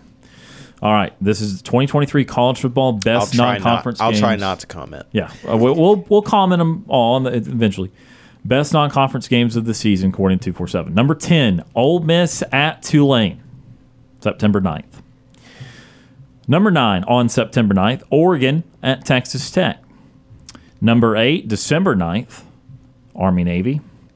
Number seven, September 16th, Pittsburgh at West Virginia. Number six, September 9th, Nebraska at Colorado. Number five, September 9th. Hey, you get the trend, September 9th. Yeah. Texas A&M at Miami. Number four on September the 2nd, North Carolina, South Carolina. Number three, September 9th, Texas at Alabama. Number two, September 23rd, Ohio State at Notre Dame. And September the 3rd, opening weekend, into the opening weekend, Florida State and LSU. All right, so my first takeaway here, and, and I've, I think Brooks has found a couple of missions that he would put in the top 10, so we'll go through those in a second. My first thing here is that if this is really the top 10 games, it is viciously concerning to Yeah. me that Ole Miss and Tulane is ranked as the number 10 uh, non-conference game of the year. And I would go as high to say it's very concerning to me that Nebraska and Colorado is number six. I understand that they're kind of going at it from the Deion, Deion Sanders effect. point of view. Absolutely. But Colorado was awful last year. And Nebraska was, you know what, awful, Awful. last year. Yeah. Both, I know those programs have some history, but oh my goodness gracious, that's Yeah. just not a good football matchup. At least not yet. no, sir. So on the surface, I'm just kind of concerned that that's what we're working with in the back end of the top 10 for non-con games. Now, Right. Well, well, because who's Nebraska? Nebraska got a new head coach as well, right? Is it? It's not Matt Matt, Rhule. Rhule, right? Matt, it's Matt. Rhule, yeah. So, I mean, like, okay, maybe in two or three years, two if those right. programs two have new head coaches. Let's go. if those programs game plans go well, yeah, sure. I mean, again, those teams have history. It's not that ancient. It was like 90s history. So, I mean, it's not too far gone, but nevertheless, years, the, yeah. the, those teams last year were not good at the sport of football. Absolutely. And you're saying this is the number 6 non-con What- game. You know, that Yeah, that is somewhat concerning. Now, Colorado won what? One game? Three games? Something doesn't matter amount of games Yeah. is what they won. Right. It was not good. And Nebraska Um, also very not good. Yes, uh, the fiasco of Scott Frost continued until uh, what was it? Week three they fired him. Right. very- oh, they very- did fire him that fast. It, it was very Yeah, early. was well, I mean, it, it had been four or five Right. years. It had been. You're right. It had been clearly they had exhausted the amount of time, um, and they, just no progress. As Brooks was never got about better. Right. Brooks is viciously writing here. I've just used Yeah, he's on a mission. twice now. I am on a mission. Um, he wants me to hang on there. I'll keep going. Uh, Kam, did you have any qualms with top three? Would you reorder Alabama, Texas, Notre Dame, Ohio State, and LSU, Florida? State? So I know that the Florida State and LSU games game last year was pretty good. I think it ended on a block field goal, if I remember block correctly. Block, yeah, or block Yeah. extra points. they had like a that. crazy touchdown Yeah, that would have tied it, and Right. then they, yeah, Um, so that was a good game. I understand it, and and FSU ended up um, being pretty decent, and LSU ended up being good. yeah, LSU ended Yeah. up being good and, and uh, getting to the SEC championship. But I still think that that that um, that Alabama and Texas game um, is is going to be a better game. Honestly, uh, I'm not sure what to expect from Texas. You know, not I, I think obviously I think Quinn Quinn is going to be the starter. Yes, he Um, will. And and so. Uh, I don't know what the rest of that team is looking like. They don't have they they lost both of their running backs to the draft um, in Bijan and and um, uh, Roschon, I think. Um, and both of those guys got drafted. Um, and so, but I still, I still think that that's going to be the better matchup um, and the more entertaining one. Uh, I would probably move uh, Florida State and LSU to two, and then move Ohio State and Notre Dame to three, um, because I don't even know who who who Notre Dame has at quarterback. I don't know, and uh, you know, obviously Ohio State's going to be Ohio State. Oh, oh no, it was the guy that dethroned uh, Buckner, Buchner, the the kid that. Bu- Buchner started Right. at Notre Dame first three games. They had like three quarterbacks last year, right? I think they played a bunch. They played three, three different guys, two different guys, because obviously one of them is now at Bama, um, and you know that's still a question mark. But I think I don't know. We'll we'll just. Oh no, see. it was a transfer. What are we doing? It's Sam Hartman. Sam Hartman. Yeah, I get it was, okay. It was not I even the guy that was from Wake year, Forest. Okay, that's I, I don't Who is know damn good. Right, who is Yeah. good? Who is very good. Um, and I I enjoyed watching him at Wake Forest. Uh, he's a cool dude. Um, uh, so so I still think I have the just switching up, move Bama, Bama, Texas to one, LSU, Florida State to two, um, um, Notre Dame and Ohio State to three. So that's kind of where I'd switch it up. Yeah, you know, it, I think those three are all going to be very fun games. I- I obviously, agree. the background to the Alabama Texas was while it was at Texas last year, it was an incredibly close game. I mean, Yeah. Alabama was on the ropes. Right. Um, they hit the, the game winning field goal I, late. if, I just if Quinn Ewers doesn't get knocked out, I, I still think Texas wins. Yeah, they, they might have. They very well might have. He was he was very good in that game. Now he still had some some less than impressive games For once sure. he came back from Yeah, injury, yeah. which cloudies it a little bit. But uh, I still think overall he's a quality quarterback, and I agree. And that's why Arch Manning is going to sit there at least to start the year. Um, I, I don't have a problem necessarily with top three. I think maybe the the he, here's the the thing that could make Alabama Texas number one instead of number three is if Alabama really does have the quarterback issues that they seem to be Yeah. having uh, Right. in the spr- or seem to have had in the spring. Because if they don't have a great quarterback, then the fact that it's an Alabama home game might yeah, or let me say it the other way. The fact that it, it's an Alabama home game would then counteract the fact that um, the quarterback situation might not be the best. Like if Alabama has a good quarterback situation and they're at home, It I could be a absolutely think Alabama is not having problems in Yeah, that game. yeah. I think they win that Yeah. game by two scores. Yeah. But the fact that they are unsettled at quarterback and there's no really way to be settled by week two when you're not Right. playing a big game week one would make me believe that that does have the opportunity to be close. Um, I'm looking for in terms of because uh, I'm looking for in terms of close games because in terms of impact these are all three pick 'em because Right. Texas is going to be ranked high whether they should be or not. Alabama is going to be really good. Period. Even without quarterback play, there's still a baseline Yeah, of, yeah. of good that Alabama's going to be. Right. Um, in the other one, Notre Dame's going to be ranked really high. They probably Because will. of Sam Hartman. And Ohio State's going to be ranked really high. But again, moving on from CJ Stroud, Don't know. I don't they've their they always replace, but nevertheless, Stroud was one of the better ones they've For had. sure. Uh, but still two highly rated programs. And then Florida State and LSU is probably their pick because of the the power rankings. Like if you were to power rank these programs, regardless on how they actually have a year next year or or anything like that. Florida State and LSU have had positive momentum sure. really throughout Florida- the offseason, yeah, through the end of Florida last State. year through the offseason. Definitely Florida State Um, has has a really good quarterback. Yes, uh, and and, uh, and LSU has Jayden Daniels. Yes, Jordan Travis Jordan would Travis, be the yep. Florida State quarterback. So I I don't have an inherent problem. I think obviously brand wise, uh, Alabama and Texas and the Notre Dame Ohio State would be over LSU and Florida State. Right. Um, but um, I think they're going kind of off of momentum there. Now Brooks has been toiling away. Are you done toiling? Can or Yeah. do you want me to bring you in here? No, okay. I'm, I'm in. All right, All he's right. ready. So Complete so, thoughts. So what I wanted. So first off, not a crazy over there. great uh, non-conference slate this year. I agree.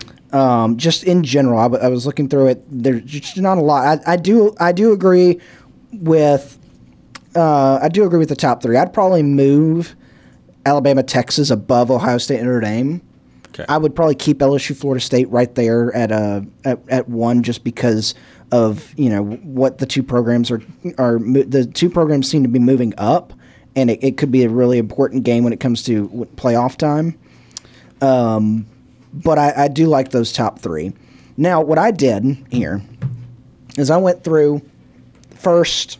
Where did I get to?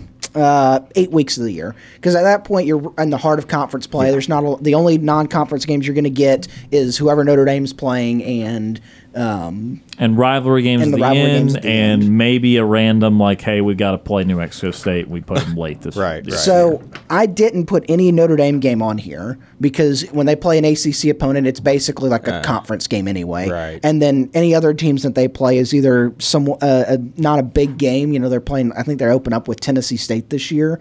awesome. So th- Awesome. not a not a Yeah. big big game. Or no, no, they open up with Navy. Their first Okay. home game is Tennessee State, and then they the other non comp the other other games they play are the big like USC. They play USC every single year. They play you know they play some of these big teams every It's single kind year. of scheduled rivalries, yeah. Yeah. So here and and I want to I want to see if y'all would put any of these teams, any of these games in that top 10 over any of the games that they have in here. So week 1 Yep. omitted was the return trip. We know Utah visited Florida last year. This year Florida heads to Rice Eccles Stadium versus Utah. That's more appeal. So let so go ahead, go ahead. go let me one dis- be cheating and disqualify Army and Navy because they play every Yeah. year. I don't. I It's a think they- rivalry. Yeah, It's a Yeah, rivalry. is. They shouldn't be in the top ten. If you include them, then you got to start putting the, all the Yeah, ACC all the other and ones, SEC rivalries for in sure. there. Um, and like Clemson, South Carolina is going to be something I look forward to this year. Now that South Carolina got off the snide and Clemson's teetering a little bit. Um, so I'm taking Army Navy out, so I technically have a spot available. And then also, I want to re-rank the fact I would not put Nebraska, Colorado even above Ole Miss, Tulane. The reason is Tulane, obviously, recall they had the special year last year. They beat USC in a New Year's Six bowl. Oh, true. So that gives you the more relevance with Tulane. And then Ole Miss, I would watch Lane Kiffin's offenses every week because you just never know how many points can be scored. So true. that's my new eight. Nebraska, Colorado is my nine. I have a vacant ten. I am putting TC or not TCU. I'm putting Utah and Florida above any of those though. I'm moving them to at least uh, what up eight. So I'm still got Ole Miss, Tulane in there, and I've still got Nebraska, Colorado, but that's ten and nine. Yeah, uh, I mean, Florida has you know question marks at Florida uh, at, at quarterback. I'm pretty sure, um, and then I do know Utah has Cam Rising coming back. Correct. I think so. Um, so that'll be uh, that'll be interesting because obviously Cam Rising is a uh, he's he's going to be a draft prospect, um, and and it- it'll be uh, he he's a pretty solid quarterback. Um, could be a potential first second second round draft pick. Um, and then uh, I, I just again I don't really know what Florida's program is is like at this point in this state. Um, you know, n- losing obviously, I think a lot of us expected Richardson to come back, and then he just gained so much momentum into the draft that um, there was just no shot that he was going to come back. So uh, that'll be interesting um, to see. I don't know if I ha- I I think I would put that at ten Okay. as of right now. Um, maybe if you name a few more, that that might That, change. I mean, I've, I've got a, a I know you Yeah, we'll have to see, go a I little quicker because we only have about I six minutes. I left. see you've got a whole list over Yeah. there. So, All right, so the, the keep next one I found was Virginia visits Tennessee. eh. I, I mean, maybe it's SEC, but I, I'm more interested in that than Colorado Nebraska. Okay. So you would at least put it in above that team, that game. Yeah, I'm just not interested in Nebraska at all. I, No, there's some, yeah, I have- some I sort of have level no- of interest in Colorado because of Deion, Yeah, but I just right. I don't care was about gonna say the Nebraska this year. Um, So so let me you know you don't care about Colorado Nebraska. Maybe this Colorado game will care you'll Okay. care more about. Op- Colorado opens against the team that made the college football playoff national TCU. championship, Yes. TCU. yeah, I'll I take am. that I one. am interested in that one. I would have That can- preferred that they put that one instead of the Nebraska game. Do I care more about that than Oregon, Texas Tech? No. Pro- uh, no. I Yes, I care Uh, more about it than Oregon, Texas Tech. I I don't because of Oregon will have a chance to be in the playoff For sure. Yeah, I mean, I, I, and I is Oregon included in anything else that you have? From uh no, No. Uh, I don't have any other marquee. Out, And see, I just don't know if TCU be that again. That's what That's I don't fair. know about. It's close. I don't know. Go ahead. Do All right. another one. um, West Virginia, Pitt, uh, Penn State. West Virginia, Penn State. Um, no, not interested. Okay. I can I take like a quarter of a share of that? Like I buy like a Take the first Quarter quarter. just, share. just just to say I own a little stock in case one of those teams ends up making a surprise Sure. run. I, Penn State still. I don't know what puts them over Michigan, Ohio State yet this year. That's my problem. You can always talk me into nine or ten wins with Franklin, but you can't talk me into any any championship. Right. And then West Virginia, they still continued on with Neal Brown, didn't they? Yeah. See, I just lost my share. There Yeah, it went. yeah. It just flew I out the had window. no interest. Someone else will pick it up on the side of the road. Look at this. Oh, look. I don't want it anymore. Yeah. One man's trash, another man's treasure. Luke Fickell takes Wisconsin to take on Washington State. Wisconsin, Washington State. Uh, No, because I don't know what Washington State's going to Me happen. either. Luke Fickell at Wisconsin intrigues me. I'm not sure. sure. I I'm not sure it's the it's the upward move he thinks it is because Cincinnati's now going to be in the Big 12. Um, so you know, Wisconsin is a little better program, but and he knows that area. So I, maybe it is a little, uh, it's a little bit of a step. I'm just saying I don't think it is a big step. I, it's probably not what I would have left from. I mean, when I'm considering I took Cincinnati the first ever Group of Five team in a playoff, I'm not sure that it's the large step that it No. would have been five years ago. Right. Uh, Utah also has a non- non-conference game against Baylor. Good for That Utah. be, yeah. Good for Utah giving a couple runs uh, in the. Bless you. uh, bless you, Brooks. You've been working hard over there. Um, I, you know, I, I, I'm still. interested in that one. I'm Yeah, I mean Baylor. Yeah. Baylor's a good Baylor's program. Baylor, yeah. With Dave Aranda there now, um, you know, I'm going to take that over Utah, Florida for sure. All right. Florida would just be like it. I, I'm being SEC. blindly biased Yeah, towards the the SEC, but Florida yeah. might stink this Right, year. they might Florida might not be really any good at all. Exactly. So Utah Baylor could be a nationally relevant game. I- I'll t- I'll take that one. I might put that one. Um, entice me to put that in over. Yeah, A and M Miami. I'd put that over. A and Miami are names, but Yeah. that will be important to someone's job security, but it's not nationally important. Uh, so I'll take that fifth. Go all the way up to five on that. Uh, you mentioned Cincinnati; they've got a non-conference game against Pittsburgh. Cincy and Pittsburgh. Okay, this is a Big Twelve, big uh, excuse me, Big Twelve ACC. I almost went Big East for Pittsburgh. Uh, that's so two thousand. Um, uh, you know, probably not over no. some of Yeah, the. I mean, me again, either. over some of these two four seven games. Like, would I? Would do I want that over uh, Ole Miss Tulane? Maybe, maybe, but no, I not not top ten for sure. And again, Ole Miss Tulane's debatable. Again, I like Kiffin's offense, so I'll, I'll probably even take that. Uh, I'm I'm just cherry picking at this point because there's some games that I Got wrote two down more here. minutes. You cherry pick away. Uh, BYU visit, takes on Arkansas. I care Huh. about that regionally Yeah, yeah. because Arkansas needs to have a good year this Very- year. yeah, and I and I like Sam Pittman. I want Pittman to BYU's succeed. now. You have to look at these schools differently. You can't look at and, and I know. Look, I don't want to be hypocritical here. You you have to look at them as Power Five schools for the sake of these matchups. Yeah. Now they are allowed a year or two to try and figure it out, especially in a Big Twelve that still has Oklahoma and Texas, because that's not the true conference they'll operate under in two years. But you do have to try. I mean, this is a Power Five non-conference matchup now. It is. Um, so I do have some interest in it.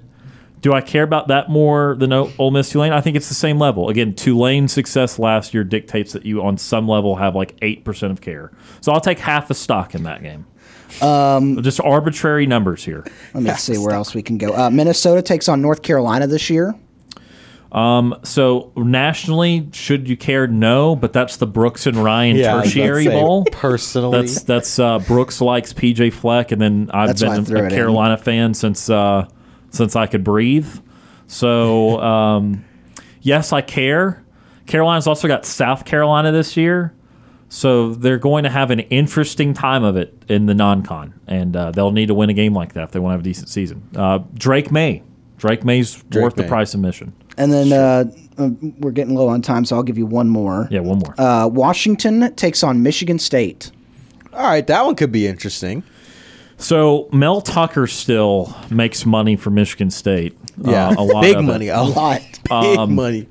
They need to have a solid season so that they don't have complete buyer's remorse. Washington's a program that got to be fun with Chris Petersen for five or six years there. Uh, I think people started to realize that there's uh, there's some some worthy players up in the Great Northwest there uh, to Yeah. recruit in the Seattle area, and Washington took advantage of that and kind of uh, was top of the Pac-12 for a couple of cycles there. Uh, is Jimmy Lake still at No, he got Washington? no, he got fired two years ago. Um, Who even is at Washington now? Football. Um, but Penix should should be worth it. Penix is still there. Yeah, Penix should um, be worth is it. Kalen DeBoer, the former um, Okay, Fresno But State coach. It's more about Penix than I don't. Yeah. No offense to him. Uh, that's the Michael Penix versus Mel Tucker's a defensive guy. Give me some defense game. Yeah. Uh, but yeah, that's solid too. What was two four seven doing with this list? I don't know. One of these games might have fell out of the top twenty. Yeah. especially if you'd kept going there, Brooks. Unfortunately, you're out of time. By the way, uh, just a reminder: Washington State did go eleven, or Washington did go eleven and two last year. Yeah, was So- they were First year. good. because Penix got on a run there. He almost Yep. got in Heisman uh, consideration at the He at the very threw end. the most yards in college football, if I remember yeah, he did kind of get in Heisman consideration there. Um, so yeah, I mean they're, they're trying to rebuild it like Chris Pearson. But my thought more in Washington football is that it's Penix this year, and then we'll figure out what they are the next year uh, once he moves on. I feel like Penix is kind of running the ship. And also want to point out that Penix led Indiana to great things for a year, and then the second year was viciously disappointing. That's like the fourth time I used viciously there. So we're out of time for hour number two. Stay tuned. A lot more sports call after this timeout.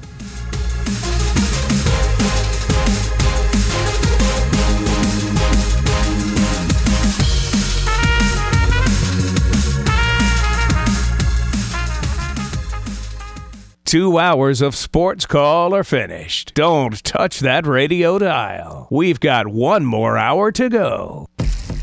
You're listening to Sports Call on Tiger 95.9 FM, WTGZ Tuskegee, Auburn, and AM 620 WTRP LaGrange. Whether you're leaving work, cruising around town, or listening on demand, we've still got some fun left for you.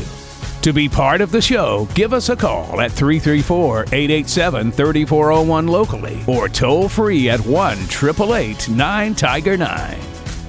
Auburn's first and Auburn's favorite sports talk show has been on the air since 1995 and is ready for 60 more minutes of fun.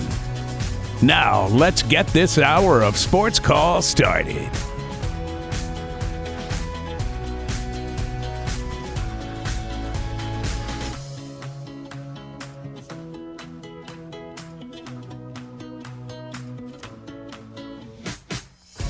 Hour number three, starting right now of Sports Call on Tiger 95.9. Ryan Lavoie, Brooks Childress, Kam Berry with you here on this beautiful Friday afternoon. Uh, looking forward to a lot of you will have long weekends. We'll have a kind of a shorter Monday. abbreviated long weekend. Yeah, we'll have a, a, a lesser of a day on Monday, but we will still bring you Auburn's first and Auburn's favorite sports talk show this coming Monday for Memorial Day. Uh, here in hour number three, uh, we will have a what to watch for over the weekend, which will hit on a couple different things. That's coming up in a little bit. But uh, had a fun hour number two, talking, kind of looking forward a little bit to this fall, some of the non-conference matchups. I'm sure we'll kind of go down that road again at some point with some of the non-con games, maybe in a more Got uh, to. organized manner. I just want to state that I'm interested in every single one of those college. You're a football football guy. Yeah. Yeah. yeah, big football guy. Yeah, and I College football totally guy, to be underst- yeah, specific. The totally the vast majority of those, I, I too am interested in. I again, not, not wanting. uh, We're just I we're simply we're ranking them. Kam's like, eh. A few of those, yeah. Yeah. But we will have a lot more of that kind of talk throughout this summer. Um, I want to turn our attention to something relevant that we've in the baseball world that we've talked about a few times. Brooks is not dreading this conversation from this point of view. He's com- he's dreading this because it involves Rob Manfred. um, so we followed this Oakland A's story a lot. Relocation and all that fascinates me because um, you grow up, and, and maybe it's just because I'm this is my point of view since we're all a bit younger here, but you grow up kind of thinking that this is just the way that it is. Yeah. You know, you grow up thinking that we're in these divisions and you're in these cities and you are what you are, and it's just going to be that way because professional sports and this, that, and the other thing. And then you kind of get a little older and you realize these teams have been around for much longer than you realize. And They've already changed names a couple times and they've already maybe changed locations a couple times too. And then you think, man, that was just something that used to happen a lot, you know? And so then you get even a little bit older to where we are now, and you realize that teams still can move if they want to. Now, maybe we figured out as a society to some degree what markets and what cities are best for what sports, but in this ever changing and ever growing sports landscape, there are places that still grow with the times, become more attractive or less attractive in some forms and fashions that teams still need to move or want to move from. And we've seen that in recent years in the positive towards a city like Las Vegas. And we've seen it in recent years to a negative in the form of Oakland. Yeah, it's bad. In fact, for this could be the second exchange of franchises going directly from Oakland to Las Vegas. It, of course, started with the Raiders a few years ago. That's something that Mark Davis had always had his eye on. I think we clearly could see that he had been posturing and positioning to find a way to get the brand elevated, whatever that would mean. Oakland did look to some degree to their city to try Yeah. and get another stadium, but But it's sad too because those those Raider fans are are really locked in. Those like the Oakland Raiders. Like it's kind of different for the A's. I feel like when we're talking about it, but those Raiders fans were really passionate. That's a, fa- a passionate fan base. And so obviously Oakland, Oakland, although they did not lose in totality the Warriors, they did lose them to the other side of the bay, which the people people there will tell you is a very big deal. Maybe for Yeah, us on I the it's huge. outside, that would not be as big of a deal. It's like, oh well, now it's a forty-five minute drive instead Right. of fifteen. But to them, that is a very big deal Oh, to yeah. lose them ac- across the other I, side I of the mean, bay. you can. I mean, you can even tell the difference in in terms of of the fans, Yes. right? I mean, like like even Yes. you said it. I know you watch the Warriors a lot. Warriors Yes. uh, fan, and um, I feel I felt like even the players tell the difference Yes. in how the the atmosphere is in in um in where they're I guess they're in Chase San- Center now was Center, Oracle. right and Um, was what was Oakland. Oracle right in, in Oakland so I I do I totally feel like I can tell you can tell Yeah. it's a big deal the clientele's right a little different. oh my gosh they're they're much more posh Yeah, and and so uh, the the last step in this, um, just this uh, migration out of Oakland, is the A's. Now the A's, I've read so much on this, and this is why we're bringing it back up because we did have a conversation. If you're tuning in and you tune us tune in to us every day or. Uh, listen after the fact in the podcast. You've heard a form of this conversation had on this show before with with other cities. We kind of posed it more of what city should Right. get teams, but I'm posing it more from this angle, and it is the Rob Manfred angle, which Brooks so detests. Should this owner for Oakland, who has been kind of heralded as, again, not doing this in good faith, you know, we've seen that a couple of times in the NFL with Stan Kroenke, you know, making no, making up excuses basically to leave uh, St. Louis, and we've also seen it with Dean Spanos, uh, who moved the Chargers out of San Diego also and, and, and, and added on to what Kroenke had going also just in an LA. awful Yeah. move But John Fisher, the owner of the Oakland Athletics, has made no effort to pay for a half respectable team, of which they clearly would have had. Ask the Atlanta Braves, absolutely who, who now sport two of the A's yeah. prized possessions Yep. from recent years. They have the lowest payroll in the league. It's around 53, 54, 52 million dollars. Why? I'm not going to say why because I know why financially, and I know Ma- Manfred's angle. But is there anything that they should do to try to empower either the city of Oakland to come up with this, or uh, is this just an untenable situation? Is there just absolutely nothing that can be done? And in this case, Fisher and company have succeeded, and they just there's no reason to keep them out of out of Vegas. Is there anything that should be done differently here from MLB's point of view to try to make sure that all avenues have been exhausted? Yeah, I I mean they've probably been trying for what probably like a, a two three years to just kind of you know get a new stadium in Oakland, get something uh, of of just new in Oakland. The team I don't think I've ever I don't think I've ever known a good A's team. I don't think. They made a couple They made a wild playoffs card a few recently. times. When?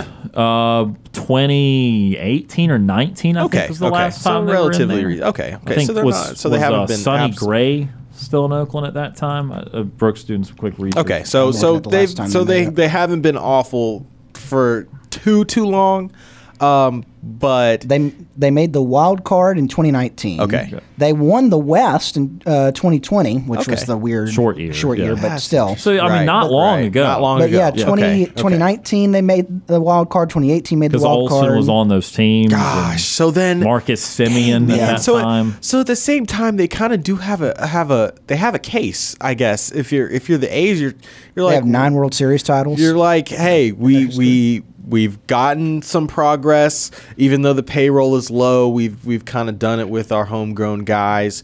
Um, you know, maybe they should be willing to pay for more uh, more prospects, and you know that's left to be desired. But players aren't going to want to go there if the facilities are bad. So that's so that's understandable. Um, and with just I- yeah, that that's rough. I just, uh, I, I just think there isn't. I just don't think there's a way for it to be saved at this point. I, Now- I don't. Now, I will say, you know, the free agency angle is one thing because it, it would be hard to convince someone to come in. But I think what the deal here is, and you wonder how much is which is the cause and which is the effect, um, because obviously one side would argue this and the other would argue that. Uh, but the attendance obviously has been very poor there uh, the last few years. Very. Yeah, I was Uh, watching and- and- Outside the Lines earlier today. Actually, Right. they were running a whole story on it. Uh, yeah, I mean, it's it's it's a, it's a blazing topic. It We're talk- is. it's all anyone's talking about Major League Baseball. It feels like right now, and um, you know, there's that aspect of okay, well, if, if you don't have a bunch of butts in seats, you're not going to make a lot of money. You can't afford the payroll. However, the reason people are there is not that different from why fans don't go to the Marlins games, and that is every time the team gets decent, yeah. every time you get a string of good players, you can't you don't pay the money to retain them, you then trade them and sell them. So it's like what's the point? I'm going to get attached Right. to in this case, case Matt Olson, Marcus Semien, Sean Murphy, whoever, Sonny Gray, and I'm going to ship them away before I even have time to get my jersey worn in. Right. You know, a- and that's why they they started abandoning. I know Miami's kind of a weird sports mecca, or not mecca, weird sports city anyway. Uh, but that's kind of what went on with Marlins. They would build it up. They'd have all these great players. They won a couple World Series. They tear it down. They build it back up. A lot of young players tear it down, and so you can't trust your, Can't ownership, trust your ownership. to pay any Yeah. money the second you get good. And so that's why, to me, it's just as much on the owner because in the business world, the overused but still pretty true adage is you got to spend money, to make, money. Yeah, absolutely. You know, you spend money first, then people realize when the investment's been put in, then they are attracted to it. Right. This is absolutely a, a reward of for for being cheap, right? And you're, you're the move to Vegas.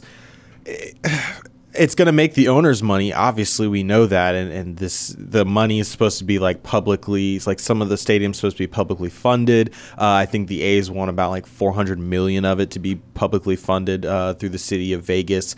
Um, so I, I just I, I think it's a reward for being cheap. Um, and I wonder if even if they go to Vegas, if that mentality is going to change, right? If they're going to be willing Yeah. to, That's the other edge of this, to- if they're going to be willing to even continue to, to invest in their players, whatever young players they do have, uh, willing to go out and get free agents.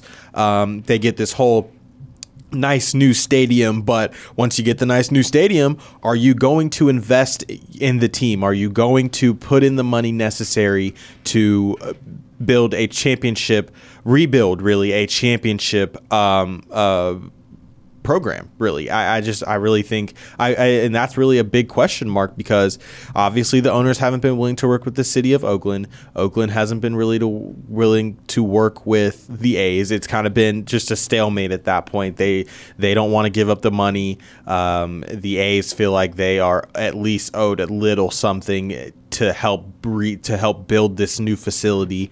Um, and and I mean they've got one of the worst, if not the worst, ballpark in in the MLB. Right, maybe behind.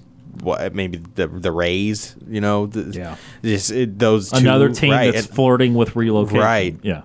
so it's just one of those things. I, I just wonder if they're going to change their habits uh, just because of their in, just because they're in a new location, or or what. It, it's definitely something that is is going to be thought about and questioned. Brooks, your complete thoughts on That's- just absolutely everything in this what, manner. what you just brought up, Kim, is exactly what I wanted to bring up because since I, I looked, I'm, I was looking at it since the year 2000. We're going to go to the turn of the century. Since Heck the year yeah. 2000, they have made the A's have made one, two, three, four, five, six, seven, eight, nine, 10, 11 playoffs. 11 playoffs in 23 years. That's not Okay, bad. That's not And, awful. No, oh, you know, you had the run from 2000 to 2003 where you made the playoffs every year. And so you, you're thinking about that. The the fans, uh, you know, I can't say for sure because I wasn't paying attention to the Oakland Athletics, but the fans were showing up for those games more than likely. oh yeah. Th- that was That- the Zito Hudson Mulder Yeah, trio. and you're- I, think. I mean, it seems like the A's have a very passionate fan base. It's just that their experience out there in Oakland just is not good, But you, and but the team's not good. my so the fans showing up for playoff runs and play you know and, and for for t- the teams that are, are making the playoffs well you're still as an owner and as a as a franchise subscribe to the I'm not going to pay money for Right. players. We're just going to grow our own talent, and when they get good enough, we're going to sell them off. And uh, my question is, when you move to Vegas and you get this shiny new stadium, Right. what happens when your mentality doesn't change? What happens for Rob Manfred when uh, and when he looks at this? Unless he's got an under the hand table, you know, shake deal with the with the owners, like, hey, actually, we're you're you know, you, we're gonna let you move to Vegas, but you got to start percentages, spending money to be Right. competitive. And then you're like, yeah, absolutely, absolutely. But what happens? You move to Vegas, you get this brand new stadium. Yeah, it, it's it's probably going to bring in some, you know, Oh, yeah. a lot of money for the first couple years. Definitely. But when the owner's still not willing to spend money on players, and you know, five years down the road, ten years down the road, you're right back in the same. you- Cool, you got this great new stadium, but you still got five thousand team's fans coming walking into the stadium every single night. Right, and at that point, you're probably losing money, Yeah. right? If you're if you're uh, if you're if you're the owners, so or, or investors, however that works out, uh, and probably the city of Vegas wouldn't be too happy either. So I want to know what what is going to change. I want to know what what Yeah. the what the ownership is going to do to change how they're running it. And if they are and if they say, yeah, we are going to spend money. Well, that's still not fair to the city of Oakland Yeah. that you are moving and you're like, oh no, Right, you now know all now we're going to spend right, money. now all of a no, sudden you're willing to it's, spend. It's it's it's not fair to the city of Oakland, and it it's not fair to the fans of the Oakland Athletics because you know they've been in Oakland since 1968 is when they you know they moved to Oakland. They were in Philadelphia, moved to Kansas City, and now they're in Oakland.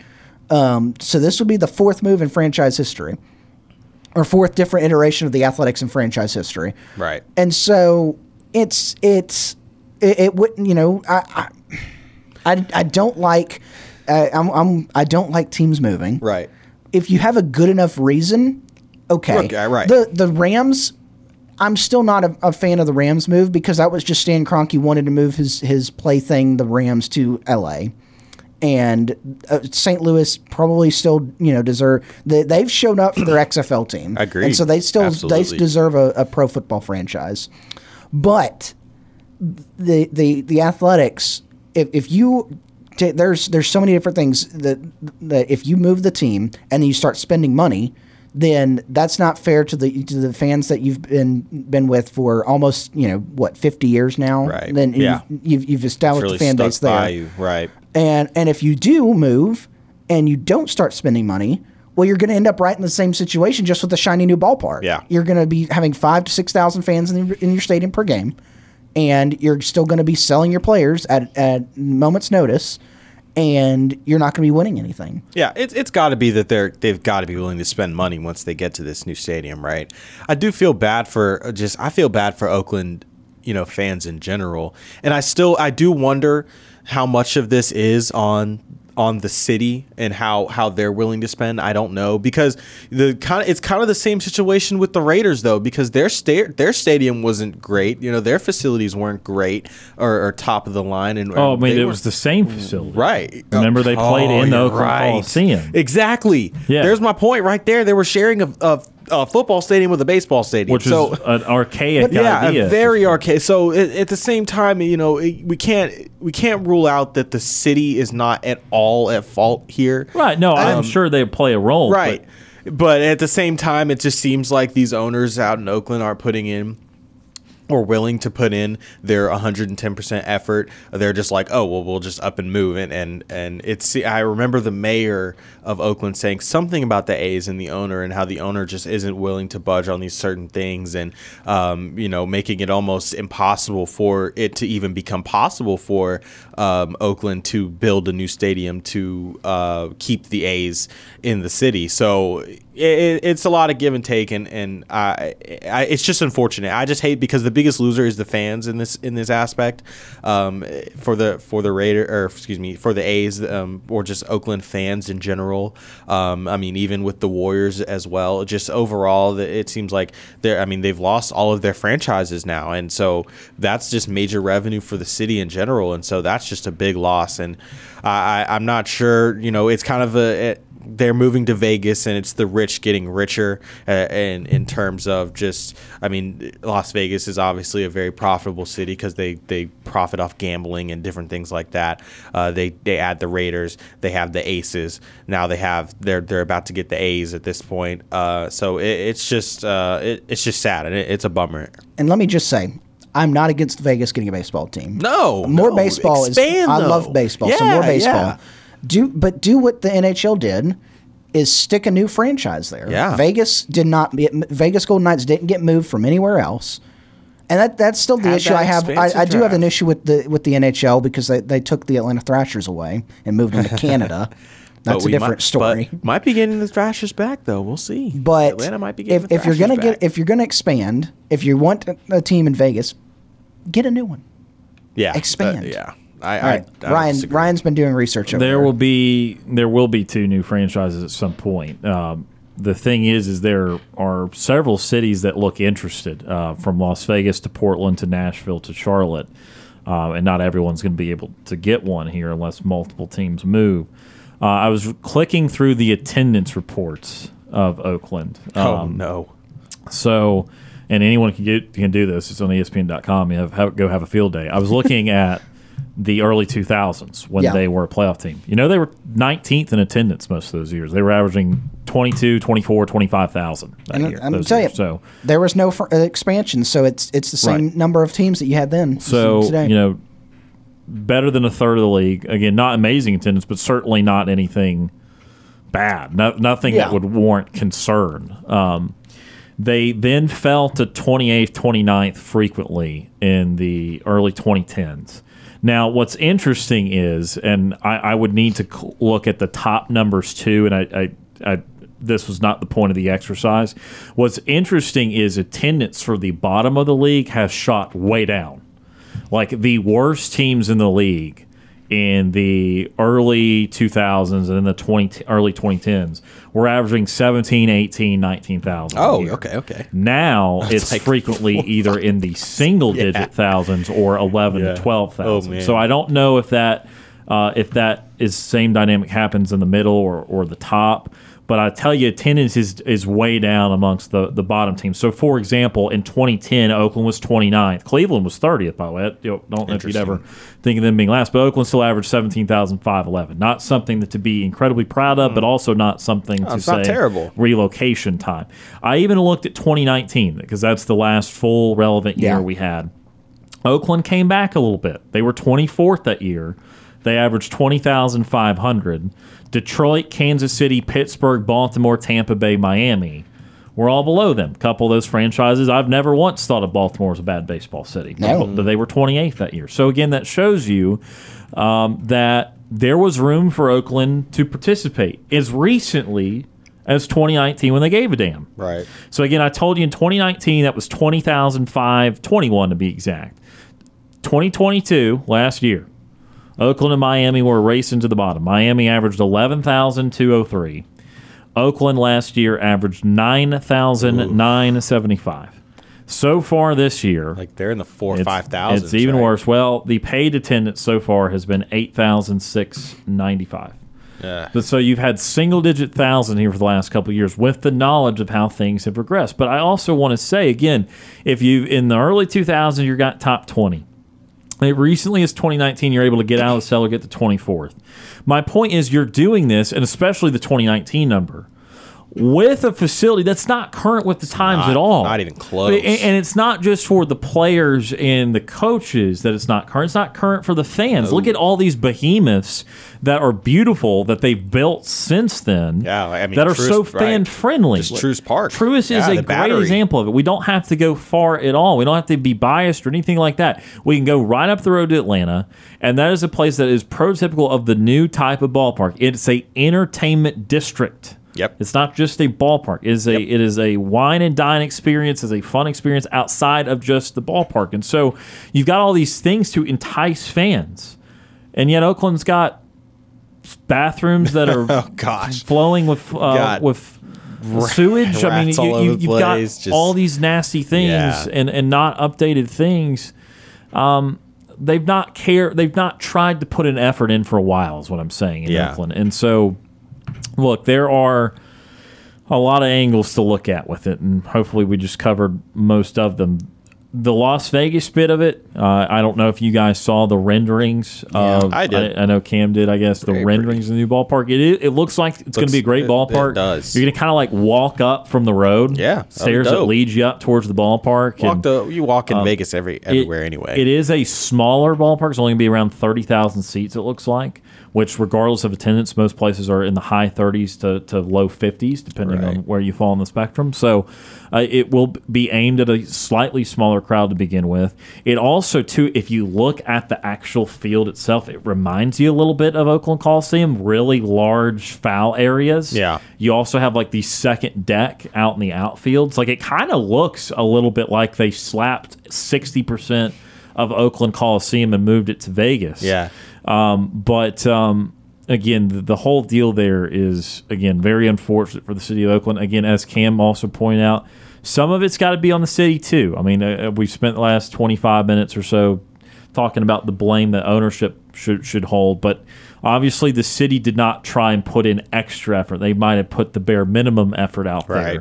there um, because there is obviously a exodus out of there where they've lost their other teams too. So on some some level, clearly the city of Oakland has a role in this. Uh, but but uh, also there was I don't know if there was good faith till the end here on the ownership side of things and and the spin part of it too. I could have spent another ten minutes on that. You know, will they automatically start spending in Vegas? I would hope that they would. I would think maybe that Yeah. they would, uh, but they'll have to actually prove it to those people and those attendees at some point that they're going to be willing uh, to spend. We are out of time for this segment. We're getting low on time for the shows. We got to take a bit of a break here. On the other side, what to watch for over the weekend. Also, a nightly TV guide. You're listening to the Friday edition of Sports Call right here on Tiger 95.9.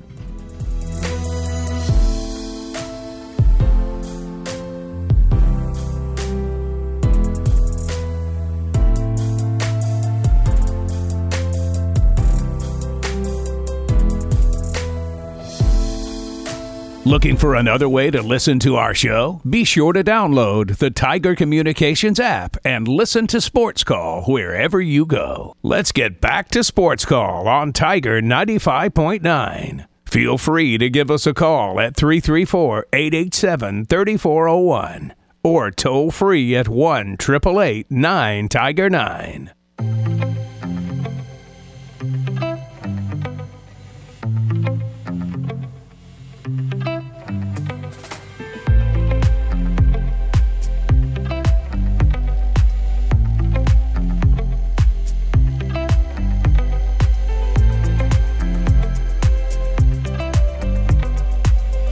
Welcome back to Sports Call Tiger 95.9. Ryan Lavoie, Kam Berry, Brooks Childress with Yo. you here.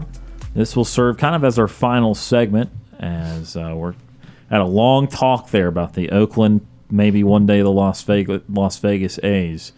Uh, and so we down to about eight or nine minutes left of, of talk time in the show. So as promised, let's get to a what to watch for over the weekend. Sports Calls, what to watch for over the weekend. Uh, a couple topics here. First, uh, talk a little bit about. Uh, we'll start with Brooks here. Uh, the racing side of things. Big weekend in the sport. It's the Indianapolis five. Well, I say the sport, but yeah, I mean in the sport Auto racing, racing. in auto racing. Uh, the Indianapolis 500 on Sunday, the Coca Cola 600 Sunday night, weather permitting. Yeah. But uh, you excited about this weekend in motorsports? Don't forget the Monaco Grand Prix and the F1 series to get the day started And on that one's always a huge one for F1. Yeah. So it's uh, it's a big racing weekend. One of those that uh, I think a lot of big racing fans uh, circle with the pin every year, and they're like, "Don't bother me this weekend. I'm parking myself on the couch and I'm just uh, just watching TV." I.e., could not get my brother to do anything with me this weekend. I, I knew I knew the background on that. Yeah, so uh, I begged him. I, I even I kept getting closer and closer to him. Like I was like, well, "What if you come here? What if we What if we go to here?" And it's just it, it never never nothing nothing. He wouldn't do anything with me. So, but it, it's a big racing weekend. Um, you know, I know you we got some uh, track activity today. You had uh, the the. Uh, truck series qualified this afternoon up there. Xfinity qualified this afternoon. Um, we'll you know there's there's some racing activity going on tonight that we'll have on our nightly TV guide coming up here in just a little bit. But yeah, big big weekend. It was Carb Day up at Indianapolis Motor Speedway, getting ready for the the Sunday race.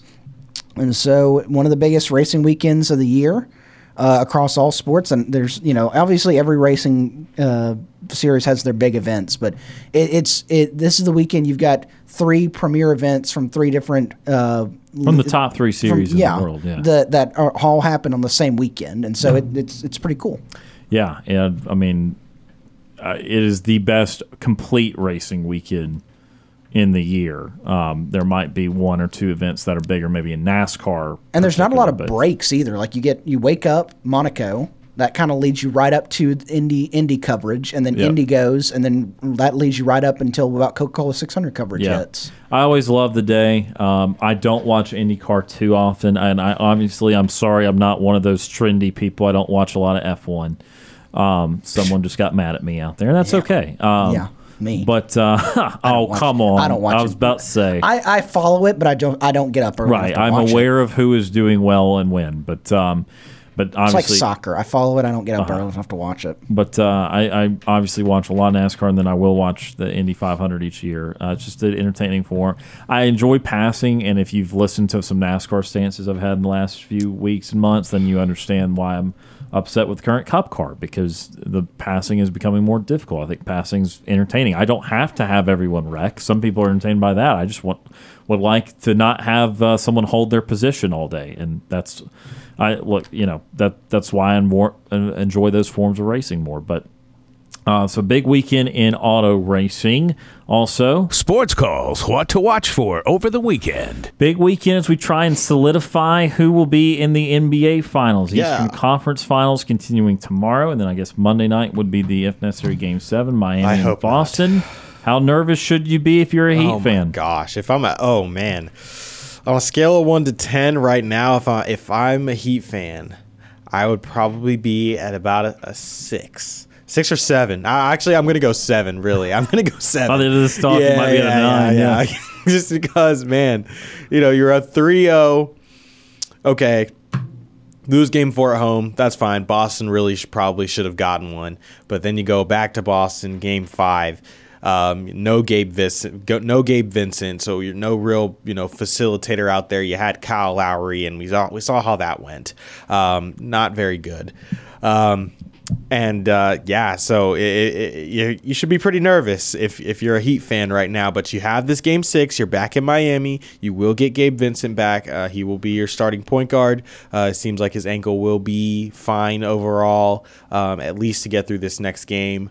Um, so, but uh, if you lose this game six, you have to go back to Boston uh, for that game seven. They have all the momentum at that point. Um, and that that that nervous meter is definitely an 11, 11 12. Like, absolutely. Yeah. No, I, I power ranked it, or I ranked it in the office earlier this week. I said, uh, you lose game four, it's a two out of 10. You lose game five, you're at a five out of 10. But I said, if you're at halftime Oh. losing game six, I'm up to an eight. And then you lose game six at home, I'm a 10. Yeah. I'm an 11. plus, yeah, The thermostat's absolutely. broke. Here I go. Uh, because you'd be in danger of blowing the first 3 0 lead in the playoffs ever. ever. Right. And we, we talked about that. It's 0 and 151. But I think it'll happen one day because sports can get so crazy. And records are meant to be broken. They're made to be broken. But again, the 16 deal, how many times did a 1 beat a 16 in the tournament? Because it's four times however many years you had a 116 matchup. And I don't remember how many, but 20, 30, 40 said, years, whatever yeah. it was. If it was four times 30 years, it was 120 times. And then it happened. And, Right. then, and, then, and then it happened again. Right. And so, Because to it's only me, happened like three times, right? We've talked two, three times, maybe. the 16 twice now. now Twice that- now? that, Okay, uh, right, right, Purdue right, right, lost right. this year, but yeah, it, now it's happened twice, and so now I feel confident saying that's not gonna be every year or every, Right, every but other it's year. not it's gonna, out of the realm it's gonna happen every. I don't know 10 years or something like that. now. Um, and so with the NBA, I think it'll happen one day. Am I wanting to put large amounts of money on this being the one? I'm still not ready to do that. I would be if it if they blow Game Six at Right, home. right. But yeah, you got to be kind of nervous now um, that um, you've let the the perceived better team back in, and and they've got confidence. and They're shooting the ball well now. So Absolutely something to uh, watch. Game Game Six going to be very important. Uh, one more for you here before we get to our nightly TV guide. Sports calls, what to watch for over the weekend. To hockey in the Western Conference Finals, Dallas Stars got one in overtime last night. Could be something, could be nothing.